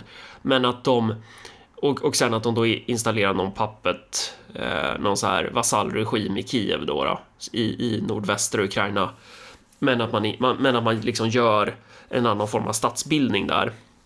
Och sen då se till att man håller då eh, den flanken av, av ryska ja. imperiet eh, avmilitariserad så att säga. Jag menar, det... här, jag menar efter att NATO har bara lämnat dem och mm. blir fuckade på det här sättet. Alltså efter att det visar sig att väst går inte att lita på. Du måste ju vara redigt jävla dum i huvudet för att tänka sig att Okej, nu drar ryssarna och säger så här, äh, gå inte med i NATO. Men den här jävla gången så kommer Kamala Harris och bara skicka alla legioner och typ atombomba Ryssland. Alltså det... Liksom den hästen har sprungit ur ladan. Men, men ser du någon möjlighet, eller jag vet inte, ja. Tänker du liksom att det finns någon möjlighet att Ryssland kan få pisk i Ukraina? Eller tänker du så här att det här är i princip avgjort på förhand? Alltså det, det, det, är ju mycket snack nu om att Zelensky försöker, och han har ju faktiskt sagt det officiellt så här, att han är öppen för liksom neutralitet och lovar att inte gå med i NATO. Så liksom när väl, alltså kolla, om Avengers liksom Captain America och liksom Wakanda och så vidare dyker upp genom någon teleporter eller något sånt där i Ukraina och börjar, börjar ge ryssarna superpisk. Fine.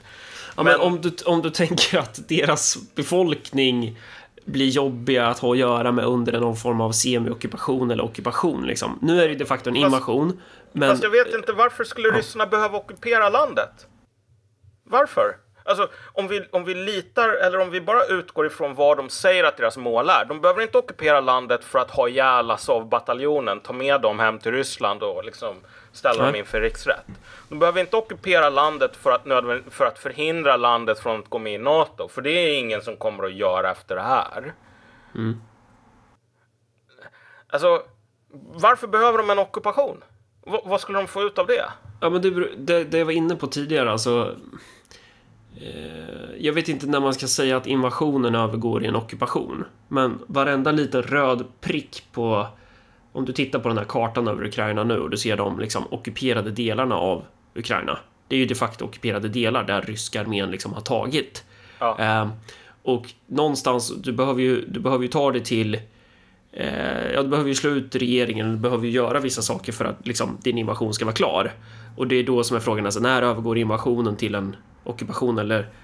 Um, för om vi då tänker att, att, att de plockar vissa delar av Ukraina införlivade i Ryssland, låter en annan del av Ukraina bli en egen statsbildning ja. med en puppet regim. Någonstans på den vägen så har de ju de facto en ockupation och någonstans på den vägen så, så lägger sig ju inte Ukraina det kanske ner och dör utan de kommer ju de facto kämpa. Sen vet inte jag exakt hur styrkeförhållandena ser ut på marken liksom. Um, men det finns ju många i Ukraina som inte som kommer bli jävligt pist på Ryssland och det är då och, och, det är då jag menar så här, det borde väl finnas någon något scenario någonstans där Ryssland där Ryssland typ bedömer att så här, det här är fan inte värt det. Eller är jag dum i huvudet när jag tänker så? Ja, men alltså, men återigen, alltså, kolla. I, I de östra delarna, det kommer inte att vara massor med grillakrigföring för att det här är rysktalande människor överlag med så här ryska pass många gånger. Um, och liksom i de centrala delarna. Okej, okay, vad är det folk gör uppror för? För att gå med i NATO? Nej, men nej, det behöver de inte göra. Vad gjorde de uppror för gällande i Euromaidan? Det var väl inte att de... Det var inte bara att de skulle gå med i NATO och EU, men det var väl en viktig del. De ville väl bara bli... Det var inte det ganska centralt i de liksom, upproren att man ville vara en del av väst, typ? Ja, exakt. Nu, nu, mm. Sen dess har Ukraina skrivit in i grundlagen att så här, man ska gå med i NATO och att framtiden ligger i väst. Men så här, efter nog med stryk från ryssarna, liksom, att de har statuerat ett exempel nu att ni tror att ni är en självständig nation som kan bestämma över ett, ert eget öde. Vi kan gå in och vi kan bara bomba er i månader eller i veckor eller hur lång tid det nu tar. Ni kan inte göra ett piss och ni får ingen hjälp ifrån väst. Efter det så kommer inte ens den liksom mest naiva så här, västvännen och säga men vi ska gå med i NATO nu och bli bombade igen och inte få någon hjälp. Så att alltså så här, när folk säger att det kommer att bli som Afghanistan. Ja, alltså kanske det... inte, visst, de kanske inte landar i slutsatsen då att de ska gå med i NATO om de ser att det inte finns någon realistisk möjlighet att kunna klara ännu en, ännu en invasion. Men det kommer ju inte heller resultera i att ukrainarna blir särskilt mycket mer glada i Ryssland. Nej, de, jag tror inte de behöver vara glada i Ryssland. Okay. Jag menar, de har ju inte varit det de senaste åren direkt sådär. Nej, alltså, inte i de delarna. Nej. Liksom, utan det är bara så här att uh, återigen, det kan vara så att det finns någon hemlig plan någonstans som kräver en ockupation för någon anledning. Men du vet, ryssarna har ändå, får man ge dem, varit ganska tydliga med jag kommer att göra det här om inte de här sakerna ändras. Så säger de det en tio gånger och så ändras det inte och sen bara okej, okay, nu gör vi det. Så i det här fallet när de säger att vi ska ha ihjäl Azov-bataljonen. Nu håller de på att skicka in tjetjenierna för att liksom ha ihjäl dem. Så liksom mm. där verkar det finnas en viss liksom follow-through. När det gäller avmilitariseringen så här. Um, det är ingenting som kräver en ockupation. Um, när det gäller att få se till så att Ukraina inte går med i NATO. Man kan ge dem stryk, man kan ha något val och sen så kan man, dra, man kan dra sig ur. Och efter att man har dragit sig ur, alltså de här människorna kan typ tycka att Ryssland är dåligt men de kommer fan inte gå med i NATO. så att alltså så här, när folk säger att ja, men du vet, de kommer att förlora på grund av att under ockupationen så kommer det att bli svårt. Ja, vi får se om det blir en ockupation, men alltså det finns ganska mycket skäl som talar för att en sådan inte är nödvändig, åtminstone. Det är inte hundra procent garanterat att det blir en. Eh, och det, det ligger liksom lite emot. Jag vet inte om jag har semantiska problem här, för att alltså ockupation... Invasionen är väl per definition någon form av ockupation? Eller Okej. tänker du liksom... Eller, eller jag kanske uttrycker mig Okej, fel. Det jag menar är inte liksom att de ska hålla land... Eller... Okej, Ja. okej, då fattar jag vad du menar. Så att, du vet, ryssarna rycker fram genom landet, men när de gör det så är liksom partisaner kommer att börja spränga liksom, motorvägar och så vidare. Ja. Det här är det stora problemet där, vilket är att om du ser till typ eh, Irak eller Afghanistan, liksom sådana här bra exempel på motståndsrörelser, uppror sådär. Det som jag fick höra från en amerikansk kontakt inom militären var ju så här att när folk håller på och pratar om att det kommer att vara en Kalashnikov i varje fönster, alltså de människorna är inte seriösa. Därför att historiskt sett, motståndsrörelser börjar ett halvår till ett år efter att typ ockupationen är avklarad, eller liksom kriget är avklarat. Alltså folk, och det här om du kollar på så här videos um, som finns nu från så här ryska truppförflyttningar när det var så här ukrainska civila som bara kolla, du fan ryssarna har ryckt fram till Kharkiv liksom. Du vet, rösten i de där videorna, det är aldrig eh, Ivan, hämta mi- mitt pansarskott! Invadera det här! Vi måste bara kasta tillbaks dem. Utan det är så här folk som sitter i bilen och bara ah, okej, nu har ryssarna kommit. Så. Alltså det är my- mycket mer uppgivenhet än ilska. Och grejen är att det där är normalt. Alltså folk, när, när liksom amerikanerna rullar in i Bagdad, så säger folk jaha, nu är amerikanerna här. Och så väntar de och ser ett tag. Men sen om det visar sig att de här jävla jänkarna, de är typ värre än Saddam. Då börjar folk säga, vi kanske borde plocka på oss vapen och göra någonting åt det. Uh, men, men om det man är rädd för här är um, alltså civilbefolkningen ska självmant organisera liksom vägs, brosprängningar och liknande. för det där ja, det har har en sett- lag time. Ja, och det där har vi ju också sett. Alltså, det, det är mycket sådana reportage i liksom svensk och västerländsk media också om att så här civila håller på att förbereda sig och gör motstånd Ja. och bla bla bla. Ja.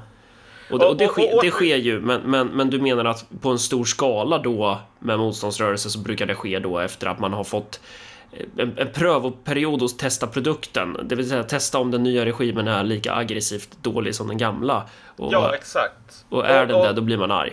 när man säger att så här, civila håller på att förbereda sig, ja vi har sett bilder på det och så här visar det sig att de förbereder sig med airsoftvapen och typ kartong Kalashnikovs och liknande. Jo, jo, men allt är ju inte fake Malcolm. Alltså, det, det finns ju, det, det, det finns ju någonting... Alltså vet, vet du vad Marcus? Jag tror fan att allt är fake där. Jag tror faktiskt det. Jag tror inte att det finns jättemycket så här, ja vet du vad, här har vi folk som verkligen förbereder sig på att imorgon gå ut och hålla på att spränga ryska pansarvagnar bakom linjerna. Därför att återigen, det är inte normalt att sådana saker sker på en gång. Och det man måste tillägga, det är så här att vi, inte, vi vet inte om, om Ukraina är korrupt nog för att liksom folk bara ska säga så här, det här är inte min jävla strid. Det är en sån där grej som vi är aggressivt onyfikna på. Hur jävla korrupt är egentligen det här landet som strävar efter demokrati och rättvisa och allting sånt? Hur mycket av det är en Potemkin-kuliss som produceras för västerlänningar? Mm. Hur mycket av det här, alla de här människorna som bara, ja du vet, jag kommer definitivt att ta min Kalashnikov och bara skjuta ryssarna. Alltså, du vet, folk sa ju att de skulle ta emot flyktingar hemma hos sig. Hur många som helst sa ju det under flyktingkrisen. Och sen så när man kollar hur många människor som faktiskt gjorde slag i saken, då var det typ sju pers i Stockholm eller någonting som kunde upplåta sin bostad åt flyktingar. Eh, att, att, att kasta molotovs på en bandvagn, det är faktiskt lite farligare än att ha en afghan hemma hos sig. Liksom. Så att återigen, det, det är för mycket osäkerhet här. Mm. Ja, jag, jag, har, så här, jag har ingen aning. Jag bara går in. Jag, vilket är en, det är en trevlig position att ha för att då kan jag inte förlora här. Jag bara, jag, ja. jag, jag, bara, jag, bara, jag bara undrar vad, vad som sker och det är så jävla svårt. Um, jag håller ju helt med dig att så här, det, finns ju någonting i, i liksom det här narrativet som matas ut. Eh, och det, är det som jag tycker är intressant och också hur det liksom appellerar till, ja, som sagt, den västerländska dramaturgin. Men också då att det får effekter på, ja. alltså det är en växelverkan någonstans. Men du, de här sanktionerna, eh, vad tänker du kring dem då? För att det kommuniceras ju i princip att så här, genom att utesluta Ryssland från Swift så kommer man typ lamslå deras ekonomi. Eh, och det här kommer då leda till att ja, men man, man gör tusen nålar på Putin tills han säger okej, okay, fan jag ger upp, jag slutar. Eh, och, och riktigt så kanske det inte blir. Nej, alltså. Det finns massor med problem med de här sanktionerna. Jag, jag, jag ser med väldigt stor oro på dem. Därför att av, av två anledningar. För det första så verkar det inte riktigt som att man, man gör det annat än i liksom passion. Typ att vi är jävligt sura på Ryssland. Därför ska vi sätta dit dem. Och det låter ju liksom, vad kan man ha för problem med det? Du vet, de bryter mot folkrätten och så vidare. Ja, men liksom med, med om du tänker dig så här att vi är sura på dem så vi förklarar krig. Det, det vore ju en sak man kunde göra om man är riktigt jävla sur på Ryssland. Men om man förklarar krig utan att veta liksom om man har en armé som kan slåss och vad man ska göra åt kärnvapnen. Jag menar, då är det fan inte en bra idé att förklara krig. Så liksom, vet vad du vill åstadkomma innan. Det är alltid smart. Och det verkar inte riktigt finnas här. Men det är också så här att de här sanktionerna. Problemet är väl att det är väl ganska många intressen. Alltså, ja. Ryssland är ju ett mer enhetligt intresse än vad NATO är. För NATO är ju väldigt många olika intressen och det har ju Ryssland spelat på. Alltså till exempel Tyskland har ju ett annat intresse än vad Frankrike har i, i en... Alltså, Tyskland har ju mycket större gasberoende än vad Ryssland... Eller Tyskland har ju gasberoende av Ryssland. USA har ju ett intresse av att Tyskland inte ska vara gasberoende ja. av Ryssland. För USA vill att Tyskland ska vara gasberoende av USA och så vidare. Ja, men, men, men det stora problemet här är ju liksom att Biden har nu signalerat att han inte vill se amerikanska sanktioner på Rysslands energisektor överhuvudtaget. Så. Är, är du helt säker på det där? För det där är ju riktigt jävla sjukt. Faktiskt. Ja, det var, alltså, jag är inte helt säker på att det kommer att bli så eftersom de här sanktionerna mm. inte har färdigställts. Men ja, mm. Det är vad signalen är från Washington nu.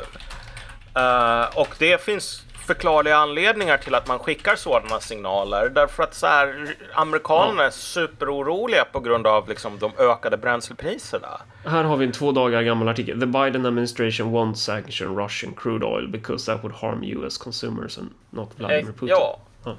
Och det är liksom bara så här att de här sanktionerna, om de leder till högre energipriser. Mm. Du vet, om du är en energiexportör, du kommer aldrig att hamna i ett läge där folk bara säger så ah, vet du vad, vi behöver ingen jävla energi, vi klarar oss utan energi. Nej. Det, det, är den värsta grejen med det här. Att bara, ah, du vet, det är inte en riktig ekonomi för de exporterar så här konstgödsel och ja, mm. olja. Och det är så här, ah, det här är saker utan vilka människor dör. Mm. Så, du vet, det är, det är en stark hand att spela. Men sen också om du tänker dig. Om vi bara tar några av de större länderna som inte tar avstånd från Ryssland just nu. Ja. Då har vi uh, Kina, 100, uh, 1413 miljarder, miljoner invånare. Indien, 1369 miljoner invånare. Pakistan, 225 miljoner invånare. Brasilien 214 miljoner invånare, Turkiet 85 miljoner invånare. Lägger du ihop de länderna med Ryssland, då har du 44 procent av världens befolkning.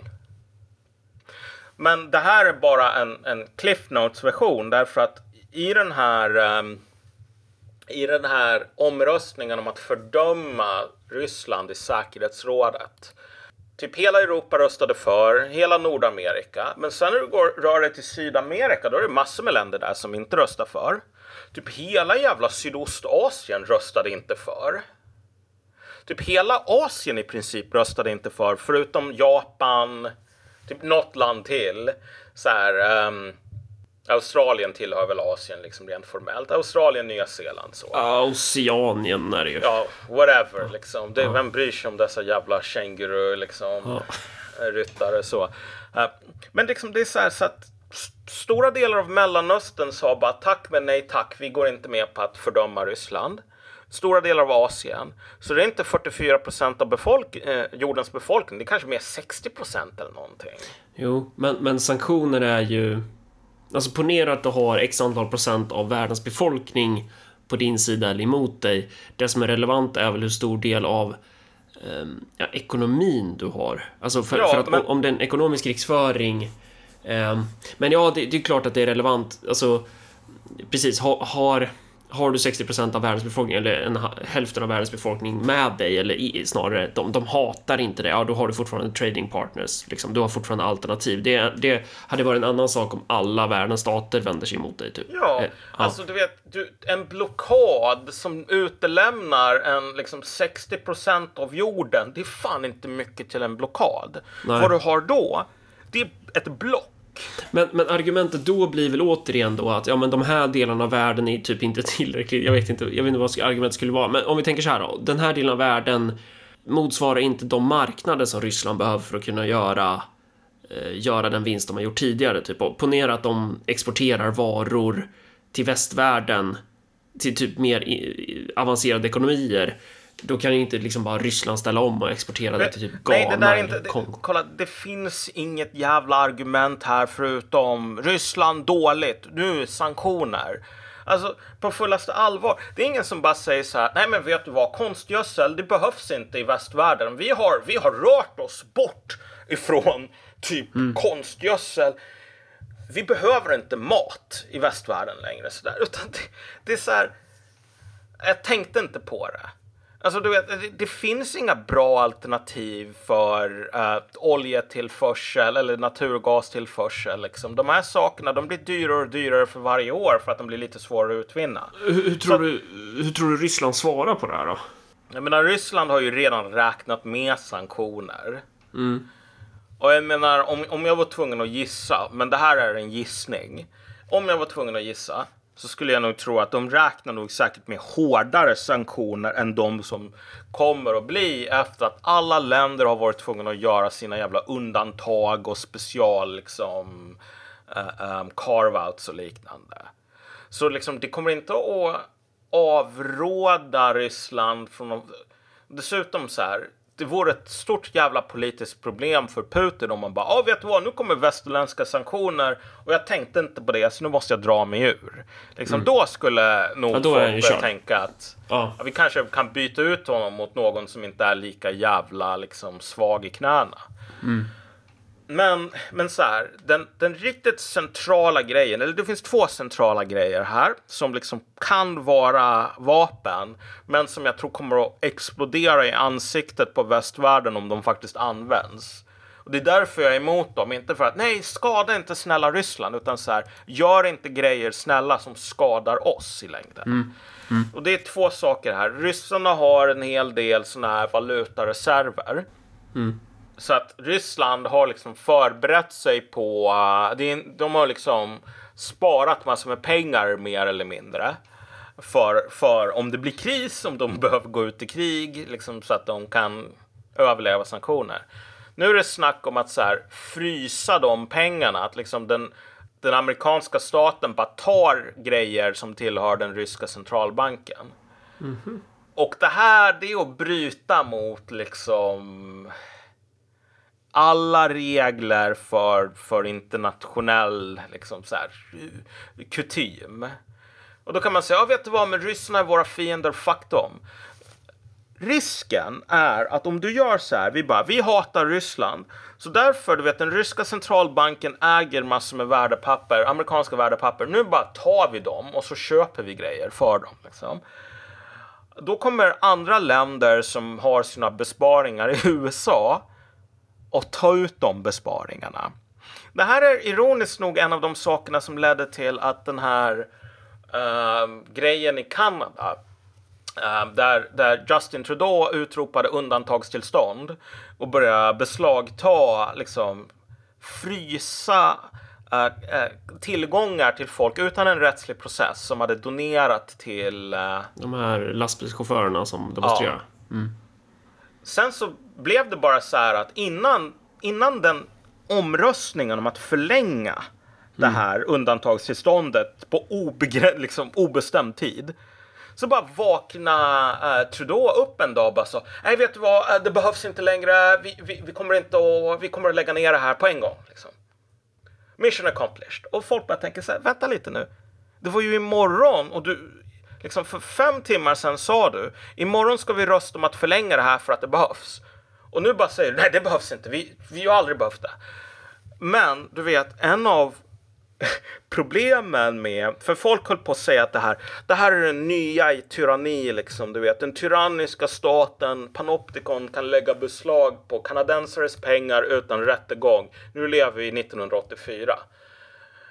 Det var jättekul att tro det ett tag, men eh, det verkar som om bankerna bland annat sa till Trudeau, du måste lägga av med det här på en gång, på en gång.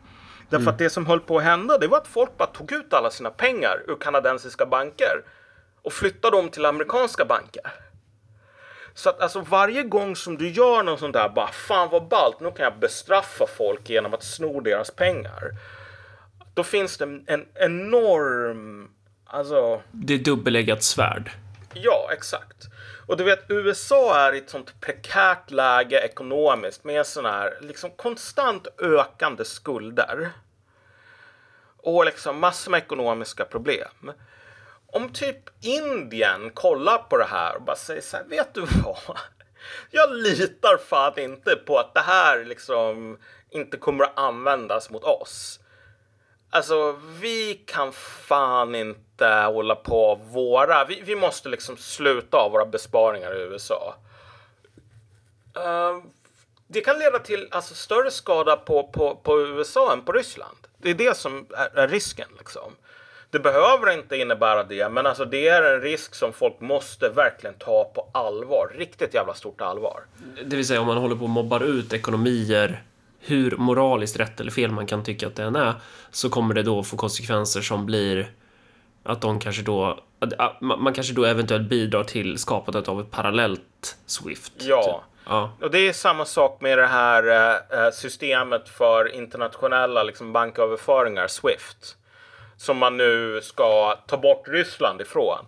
Alltså det finns enorma problem med det. Jag vet inte liksom ens om de här sanktionerna kommer att funka så jävla väl därför att så här, du vet, Europa behöver fortfarande rysk gas. Europa kommer inte att sluta använda rysk gas. Det finns, det finns inte på kartan. Jag menar, Biden säger vi kommer inte att sluta köpa rysk olja.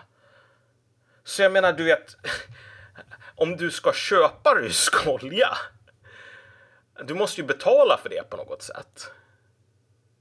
Och en av de stora problemen också om du stänger av Swift, det är så här att om du har massor med, du lånar ut pengar till folk i Ryssland, då kan du inte få de här lånen återbetalda.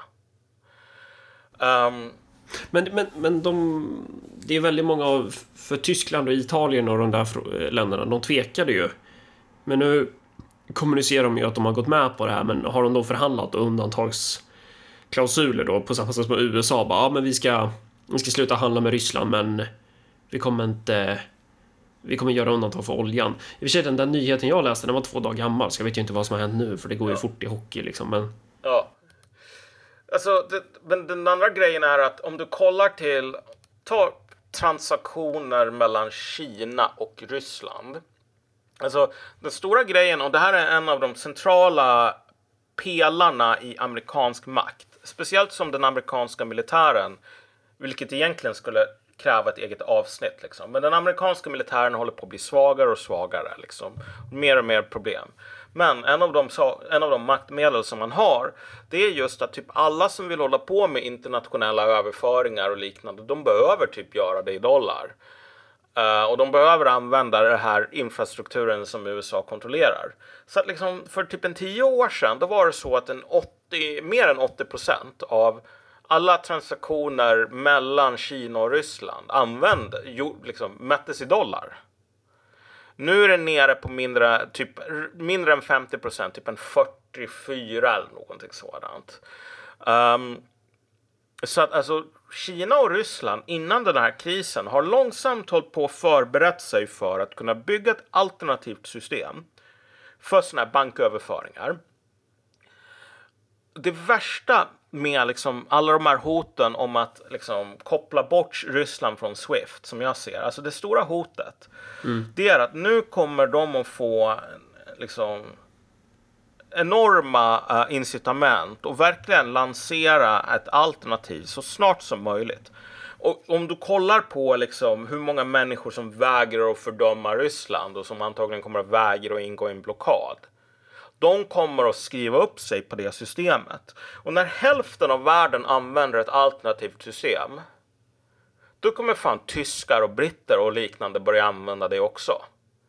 I alla fall när de ska göra business som, som amerikanerna inte tycker om. Och du vet, när väl du har två stycken system som är likvärdiga och du kan välja vilket som helst. Då är hotet om att stänga ner folk från Swift. Det är värdelöst. Och du vet, alltså här är grejen, du vet Iran. Iran har inte möjligheten att bygga ett eget sånt här system. Så att om du, om du går på små länder och säger ajabaja, liksom vi stänger Oj. av dig från Swift. Och Iran är ju inte så jävla litet heller, men Ja. ja, ja jag fattar. Men liksom mindre länder, speciellt Mm. om du tänker dig, om, om, om det funkar på Iran, tänk dig hur bra det funkar på liksom Ecuador eller någonting. Ja. Men Ryssland och Kina tillsammans. De har fan, du vet, de kan bygga alternativ och håller på att göra det. Så att, du vet, när väl ryssarna och kineserna tillsammans skapar ett sätt att ta sig ur sådana här sanktioner, då kommer Ecuador och Iran att vara permanent immuna mot dem.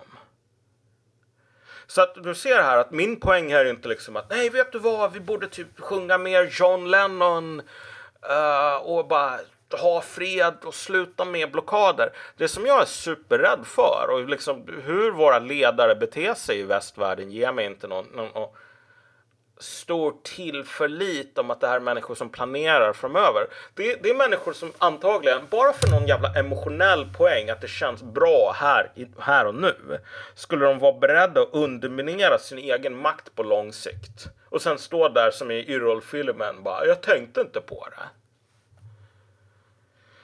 För jag menar, alltså sanktioner mot Ryssland som inte innebär att så här, vi ska typ sluta köpa konstgödsel och äh, energi. Det är inte seriösa sanktioner, för det är, det är sanktioner som Ryssland kan överleva. Men det finns inte ens på kartan. Mm. Jag, jag har ju aldrig varit för ett NATO-medlemskap. Eh, och jag är ju, känner mig ju mer övertygad nu över att jag tror att det skulle vara fel. Sen kan jag ju också villigt erkänna att jag, jag kanske har fel i det här, men jag, jag litar fan inte på att NATO skulle ställa upp om vi var... Alltså om typ Sverige och Finland var med, eller om Sverige gick med då. Att man inte så här... Det, det jag tänker, alltså slutsatsen jag drar av all den här skiten, det är så här bara, jag vill, jag vill fan inte att det ska dyka upp jävla ryska plan över Örebro, liksom, eller att de dyker upp på Gotland, typ. Och det jag tänker som är strategin för att hindra det där, det bästa sättet att göra det, det är bara att rusta den egna försvarsförmågan så mycket man bara kan. Eh, oavsett om man skulle med i NATO eller inte. För jag, jag, jag vet inte, jag kanske har helt fel, men jag får lite intrycket av att NATO kommer inte våga en konfrontation med Ryssland. En öppen konfrontation. Att de är... Så jag vet inte fan vad vi skulle tjäna på. För att nu kommer väl... Det tänker jag kanske blir ett naturligt resultat av det här när folk ser vad fan ryssarna gör mot Ukraina och sådär. Eh, och speciellt om man kanske inte har följt konflikten jättelänge. Eh, och tänker då att... Och jag menar, det är ju helt förståeligt, för, för jag, jag känner ju så själv. Vad fan håller de på med? Jävla svin, liksom. Eh, och då blir det naturliga, kanske, slutsatsen att säga, ja men nu behöver vi fan gå med i NATO, för gör vi inte det, då, då står vi näst på tur, typ. Så jag tror att, jag tror att opinionen för att gå med i NATO kommer ju bli, kommer ju öka nu i Sverige. Och jag vet inte fan om det är så bra för Sverige, faktiskt.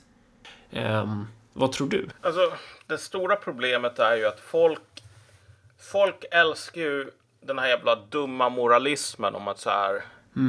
Ja, Hur säger man med Ukraina? Så här, Ukraina har rätten Ja, just det. och eh, gå med i NATO. Ingen får ta ifrån dem det. Ja, okej, vet du vad? En, en mus har rätten att typ gå, inte behöva gömma sig för ugglor.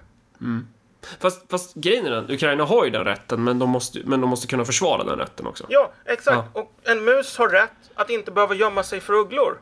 Ja. Sen om ugglan kommer och äter upp den för att den inte liksom tar hand om sig själv, ja okej, då är musen död. RIP. Uh, men den har rätten.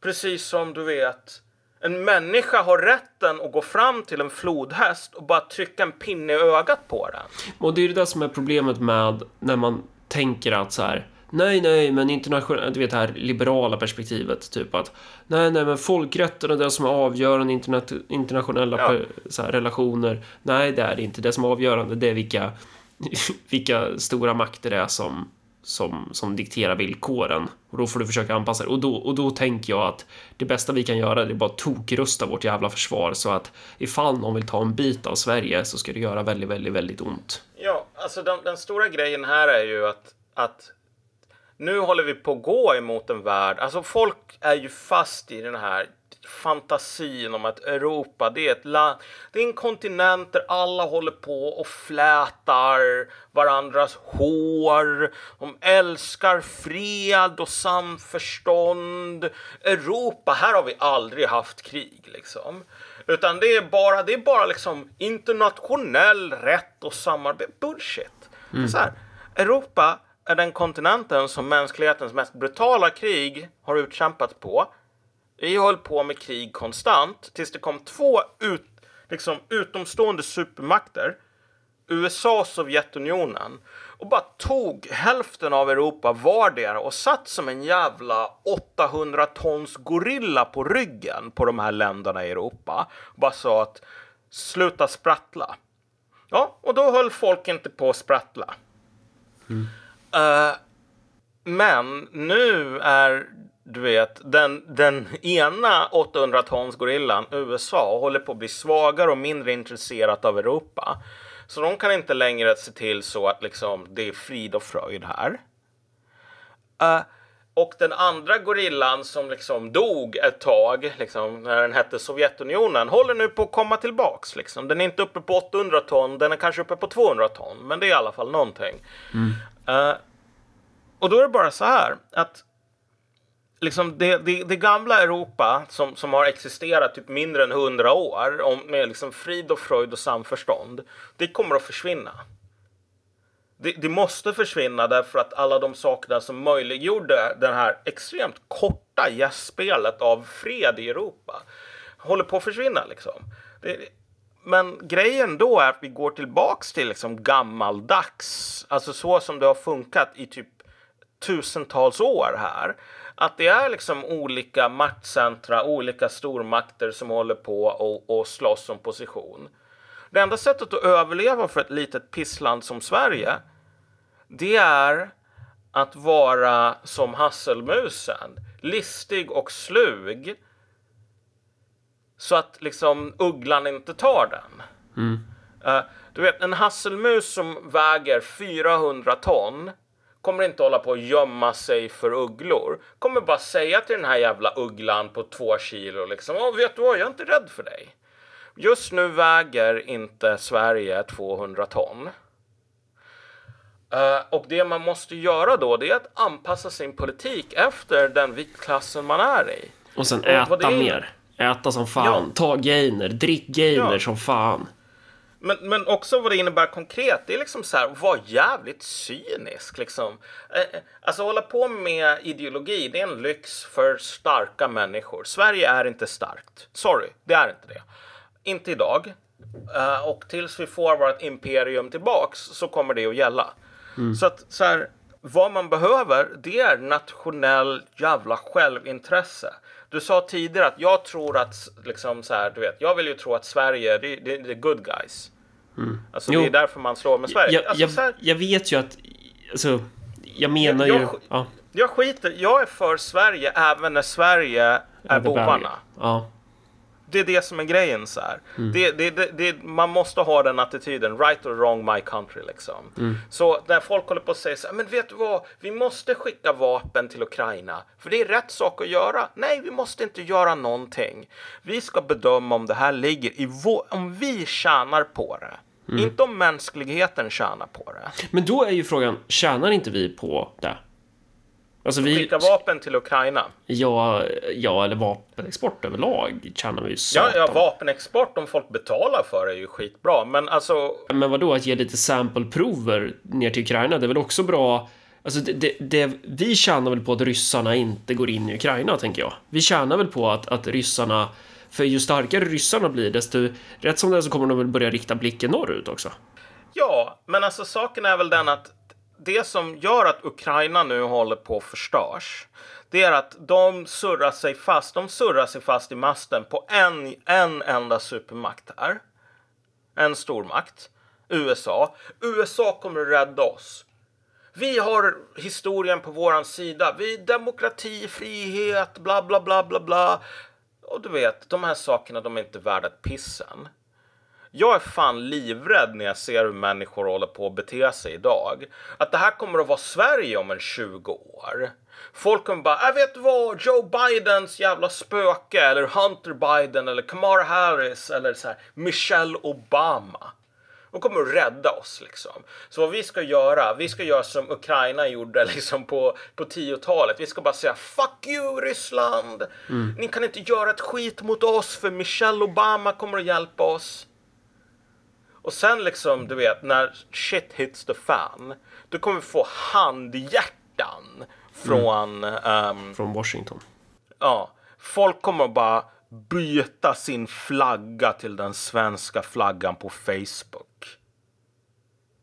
Är- Är det, är det ödet som liksom Sverige ska gå emot här? Att folk bara se, ser på hur fuckade Ukraina blev av att så här, försöka surra sig fast vid en enda mast utan att spela olika makter mot varandra. Men, men argumentet för NATO är ju någonstans att, att jag och du har fel, typ.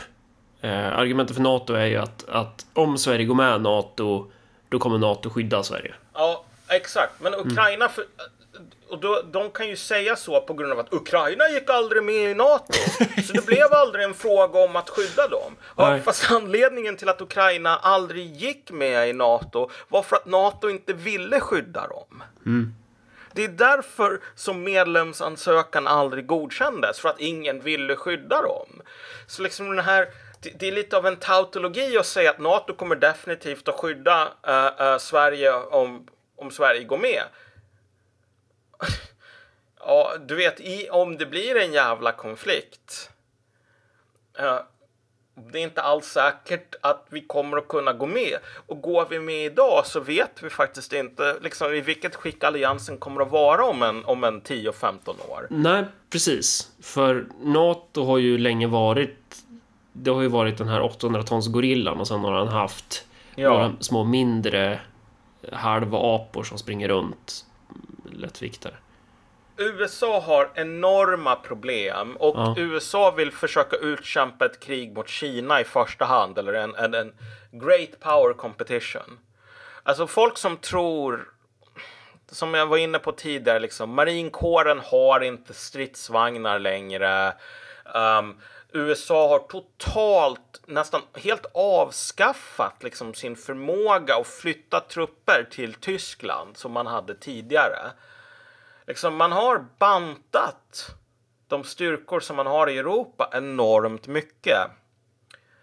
Uh, tidigare så hade man de här enorma militärövningarna som heter Reforger. Uh, och den sista tror jag var 89 eller någonting. Men alltså de var hur stora som helst. Det var så här militärövningar ämnade att förklara Sovjetunionen, hela östblocket krig. Det här är en Reforger är en övning på att vi ska flytta så många soldater så vi kan slå tillbaks den invasionen i princip.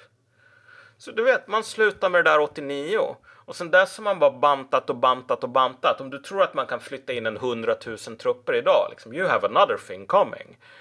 Eh, man kan inte flytta in 100 000 trupper någonstans. Du, du såg att Tyskland börjar toksatsa på försvaret nu va? Alltså de säger att de ska göra det. Ja. Ja, just Det det. är ja. alltid lätt att snacka. Vi får se liksom. Ett- Ett stort problem är ju att man håller på och bantar försvaret i Tyskland för att det är så här högerextremister i det hela tiden. Ja. Liksom man, har, man, man, man avskaffade en av sina specialstyrkor och så vidare för att ah, men det är för många högermänniskor här. Varför blir det Så- alltid så? Att det är en massa högerextremister i tyska försvaret? Ja, det kan man fråga sig, hör du. Så att alltså så här. Ja, okej, fine. Jag, jag skulle vilja att du vet, Tyskland får en riktigt seriös armé än, men liksom låt oss inte ta händelserna i förväg. Men, kärn, ja. Kan man, skulle, skulle man kunna spekulera i att NATO faller samman ganska snart och att... f- för någonstans så finns det väl... Är inte det en sån här klassisk skröna rent geopolitiskt att typ Frankrike och Storbritannien och USA vill hela tiden förhindra en allians mellan Tyskland och Ryssland? Ja. Det, det, man kan säga så här att du vet efter den här invasionen då sa ju tyskarna att nej men vet du vad vi, vi kan inte ha Nord Stream 2. Och Läser man det finstilta så sa de att de kommer inte att eh, fortsätta med certifieringsprocessen av Nord Stream 2 som är färdigbyggd. Vilket betyder att man kommer inte att börja använda Nord Stream 2 än.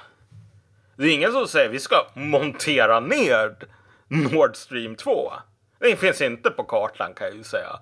Så liksom, ja okej, det här är ju verkligen att offra allting för, för, för demokrati och frihet.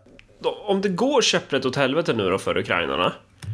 Vad händer med narrativet då? Eller tror du man kommer måla ut det som så här, ja men de, de kämpade valiantly till, till the bitter end, men på grund av att inte vi hjälpte dem tillräckligt så dog de typ, eller vad? Zelensky kommer att ta jobb på typ World Economic Forum eller någonting och börja skriva en jävla bok. Eh, så han, han har sitt på det torra precis som du vet, vad heter han nu, han som var den här västerländska uh, utbildade liksom globalistiska ledaren för Afghanistan. Han tog hälften av statskassan och drog liksom. Det, det går ingen nöd på honom. Och liksom narrativet i väst kommer väl att bli fan vad Ryssland är onda men vi har aldrig gjort något fel. Jag hoppas att det inte blir så. Jag hoppas att det finns någon sorts självreflektion över så här att vi har fuckat Ukraina. Och vi har framförallt inte bara liksom, du vet, haft sönder Ukraina utan vi har avslöjat oss själva som svaga och opålitliga. Och när du menar att vi har haft sönder Ukraina, då menar du det här med att vi understött krafter i landet och att vi lurade dem att de skulle få gå med i, i NATO och EU och sen så sa vi oj då, det blir Alltså, inte. Det hade varit 100 procent, alltså mycket, mycket bättre om vi i väst bara sa så här, okej, eh, ni får Ukraina i eran bakgård. Än att vi säger nej, över våra döda kroppar och sen så slåss vi inte för det. Och så upptäcker ryssarna att de kan fan ta med vapenmakt grejer från väst. Och lyckas med det. Kan det skicka en signal till andra då, till exempel att Kina tänker aha, okej, nu gick den gorillan in och tog Ukraina Ja. där. Då kanske jag kan ta Taiwan här då. Ja, exakt. Och det är fan superfarligt. Alltså det, det, det är så att alltså... Amerikanerna kan vinna en konflikt över Taiwan. En gång. Men du vet, Taiwan kommer inte att flytta till Stilla havet eller till, till Atlanten liksom. Efteråt. Utan Taiwan kommer att ligga kvar vid liksom ett par mil ifrån Kina. Och Ett halvt kineserna jordklot från USA. Ja, och kineserna kommer inte säga, ja vet du vad, vi misslyckades att återta uh, uh, våran ancient clay från dessa amerikanska hundar. Så därför så ger vi upp. Utan de kommer att säga, okej vet du vad, vi testar om tio år igen. Liksom förr eller senare så kommer de att vinna där, därför att USA är på väg nedåt. Ganska kraftigt nu. Och USA har massor med interna problem. Det här är det andra problemet här. Att folk som bara, "Ah, men vet du vad, jänkarna kommer alltid att finnas där för att de, de... Eh, det- det är ju också ett narrativ jag har sett att, att eh, vilket också är en sån här klassiker, att även Ryssland har väldigt mycket interna problem och att eh, ja, men det behövs krig för att ena landet typ. Men det är kanske inte riktigt på nivån. Alltså, Rys- nej, nej, Ryssland, nej. Är väl, Ryssland är väl relativt stabilt. Ja, alltså framförallt det finns inga, det finns inga alternativ. Nu var Carl Bildt ute och sa så att vi behöver regimskifte i, i Ryssland. Jävla Carl Bildt. Okej, men liksom om man nu köper det han säger här. Alltså du, du kan inte ha en ryss. Du kan inte byta ut Putin och hans rege, reger, regering mot ryssar. Du behöver mer eller mindre ha liksom göra den här staten till ett protektorat. Ja, det, det, det, folk, du- det folk i väst går och önskar att det, det är ju ny Jeltsin. Bara, åh, vi behöver en Ja. packad det- sopa, typ. Du kommer inte få någon Jeltsin från Ryssland. Du måste Mm. göra du måste göra liksom Ryssland till typ motsvarigheten till Indien där du har liksom en brittisk guvernör eller någonting. Men det finns inte, ingen har den vapenmakten liksom. Det, det, så här, USA kan inte invadera Ryssland utan att få stryk. Alltså därför att du vet hangarfartyg kommer inte att funka där utan då behöver du ha liksom förmågan, inte att, vilket är det som USA sätter fokus på, att kunna vara var som helst i världen på 24 timmar liksom. Ja, fast om du ska vara specifikt i Ryssland och du slåss mot en fiende som lägger 100% av sin energi på att vara och slåss i Ryssland med omnejd och du lägger en 10% av din budget på det, då kommer du att torska. Så att liksom det här med regeringsskifte och allting sådant. Jag menar, det är typ att Wakanda och typ liksom Vad fan, Marvel. är, vad, vad är Wakanda? Men det är ju den här jävla, en av de här cape shit, liksom Marvel. Jaha, det är en du vet, de här superhjälte. hjältefilmerna. Ah, Okej. Mm. Uh, men det är liksom du vet Captain America och Iron Man och Spider-Man och Avengers kommer och bara invaderar Ryssland. Okej, fine, då kan det bli regimskifte. Men annars så kommer det ju inte att bli. Det, liksom, vi kan inte invadera det landet. Vi kan inte hålla på och understödja massor med liksom statskupper därför att det finns inga, det finns inga alternativa kandidater. Nej, de är för svaga. Ja, Ja. Ehm, liksom, du behöver, du behöver en utlänning. Och så kanske de inte har så där mycket popularitet eller den här lilla detaljen med folkligt stöd också. Ja, ja men tänk dig så här, tänk dig att, att ryssarna tänkte att vi måste få ett regimskifte i Sverige med liksom folk som stödjer att ge Gotland till Ryssland. Vad har de att välja på? Vilka människor i Sverige kan de gå till som bara här, jag kommer att skriva under papperna att ge ehm, Gotland till Ryssland. Alltså, du såg du inte på SVT, alltså att Jimmy Åkesson satt ju där och så fick jag frågan så här, väljer du Biden eller Putin? Det är ju bevis på att Jimmy Åkesson kommer lämna bort Gotland. Ja, jo, jo, men precis. S- Ja. Säger typ de här fittnyllorna som röstade på Reinfeldt som typ så här Ja. fritslade försvaret i åtta år. Ja, men, men, men rent liksom om vi är eh, seriösa här. Alltså det finns typ inget, det finns ingen seriös person i offentligheten här att välja på om ryssarna ska ha någon, någon person som du vet har svenskarnas stöd för att sälja Gotland till Ryssland. De får hitta någon random alkis på gatan. Ja. Men då kan de lika gärna sätta en ryss på jobbet liksom eftersom det är mer eller mindre samma grej. Så här. Och jag menar, de har vapenmakt att kunna invadera Sverige i alla fall och sätta någon guvernör eh, liksom på statsministerposten eh, om Sverige inte får hjälp utifrån. Men det finns ingen som har makten att invadera Ryssland. Det finns inte på kartan. Och även om du skulle ha den makten så har Ryssland kärnvapen, vilket gör att de kan bara säga sluta upp med det där eller så atombombar vi din huvudstad. För det var ju nyligen idag då kommunicerar de ju ut att vår, vi har höjt beredskapen typ och det inkluderar kärnvapen, bla bla bla. Är det liksom bara rutin eller är det något så här att de är Känner de sig...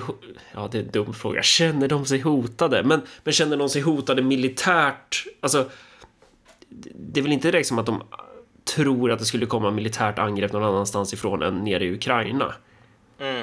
Nej, men precis. Nej. Ja, men det blir bara en farligare och farligare situation. Och återigen, det man måste ha med i beräkningen här, det är att USA är USA är så jävla instabilt. Valet 2024 kommer att bli en total shitshow.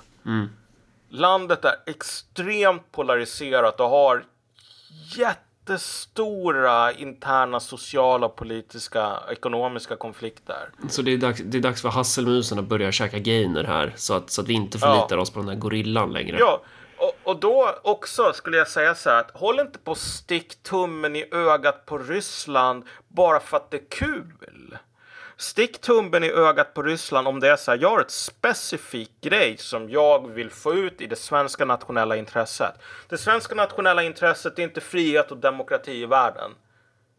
Liksom, det här är liksom, där vi, det finns så lite skillnad egentligen på den svenska högen och typ svenska vänster miljöpartistkärringar har man ju insett. Ja, att alla är liberala horor, eller? Ja, nej men ja. alltså miljöpartisterna säger att vi ska vara Sveriges jävla, eller vi ska vara världens jävla samvete med att ta emot massor med afghaner. Medan högern säger vi ska vara världens jävla samvete genom att typ göra massor med dumma grejer. Typ skänka 100 miljarder pansarskott till alla Rysslands fiender gratis. Uh, Okej, okay, men du vet, ryssarna blir sura på Sverige om man gör så. Och återigen, det du får ut, det är att du är världens samvete. Men, men återigen, du, du kan väl få ut också den här att, att om, om du understödjer Ukraina i den här konflikten och stöttar dem, eh, mm. då, då hindrar du Rysslands framfart.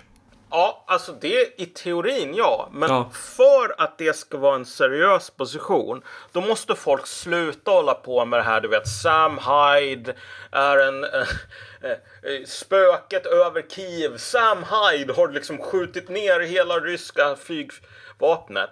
Och liksom, oh wow, kolla de här pappers, papp, Kalashnikovs kommer att spöa ryssarna. Du måste fan se riktigt jävla iskallt på. Har ukrainarna en chans?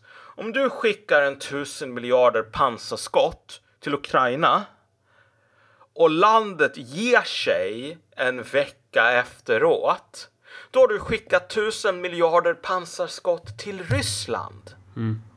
Så om du ska göra det Alltså du, du har inte råd att bara säga så här, vet du vad? Jag tror att den här rysk-ukrainska fotomodellen har gått med i armén. Du vet, alla håller på att gå med i armén i Ukraina nu för att alla vill slåss liksom så här. Du vet, du måste göra en jävla iskall beräkning här på kommer vi att skada ryssen eller kommer det här att bli någonting som gör ryssen arg på oss? Och uh, sen bara ger den massor med gratis pansarskott. Och då säger ju folk att nej men vet du vad, vi kan inte ta med i beräkningarna att Ryssland blir arga på oss liksom, för då, då ger vi, då ger vi som hasselmusen, vi ger ugglan rätt. Om vi inte bara går ut. Liksom, när den håller på och flyger ovanför. Vi bara illustrerar för ugglan att den kan hålla på fånga möss och käka upp dem. Och det är inte en princip vi tror på. Ja, men du, vet, du kommer att bli fångad och uppkäkad liksom mm. så här. Fan, det känns som att vi har fått något sagt här. Ja. Yeah. Ja, men världen blir bara farligare och farligare nu. Och den kommer fortsätta att bli det. Och det kommer att bli krävas av Sverige men, verkligen. Men det är, ju, vi... det är ju fan aldrig fel att satsa på försvarsförmågan i Sverige. Mm. Det finns ju, alltså, även om vi så skulle ha fred i 500 år till eller här, 200 år till. Det är ju aldrig fel att se till att vi har ett starkt försvar. Det borde ju vara... Ja, det där är... Ja, men nu, nu skiter vi i det här. Då... Fan vad jobbigt nu. Jag, mm. jag sitter ju inte i Kiev och blir bombad och så här, så jag ska väl inte klaga allt för mycket, men det är ju jobbigt när man ska redigera avsnittet för att lagom till jag får ut det här, då kommer ju allt vi sagt typ vara inaktuellt. Men jag ska försöka magsåra ut det så fort jag kan. Ja. Um, ja. Men, uh, ja, men ja, vi säger så. Ha, ha det bra allesammans. He hej då. Ja, vi hörs.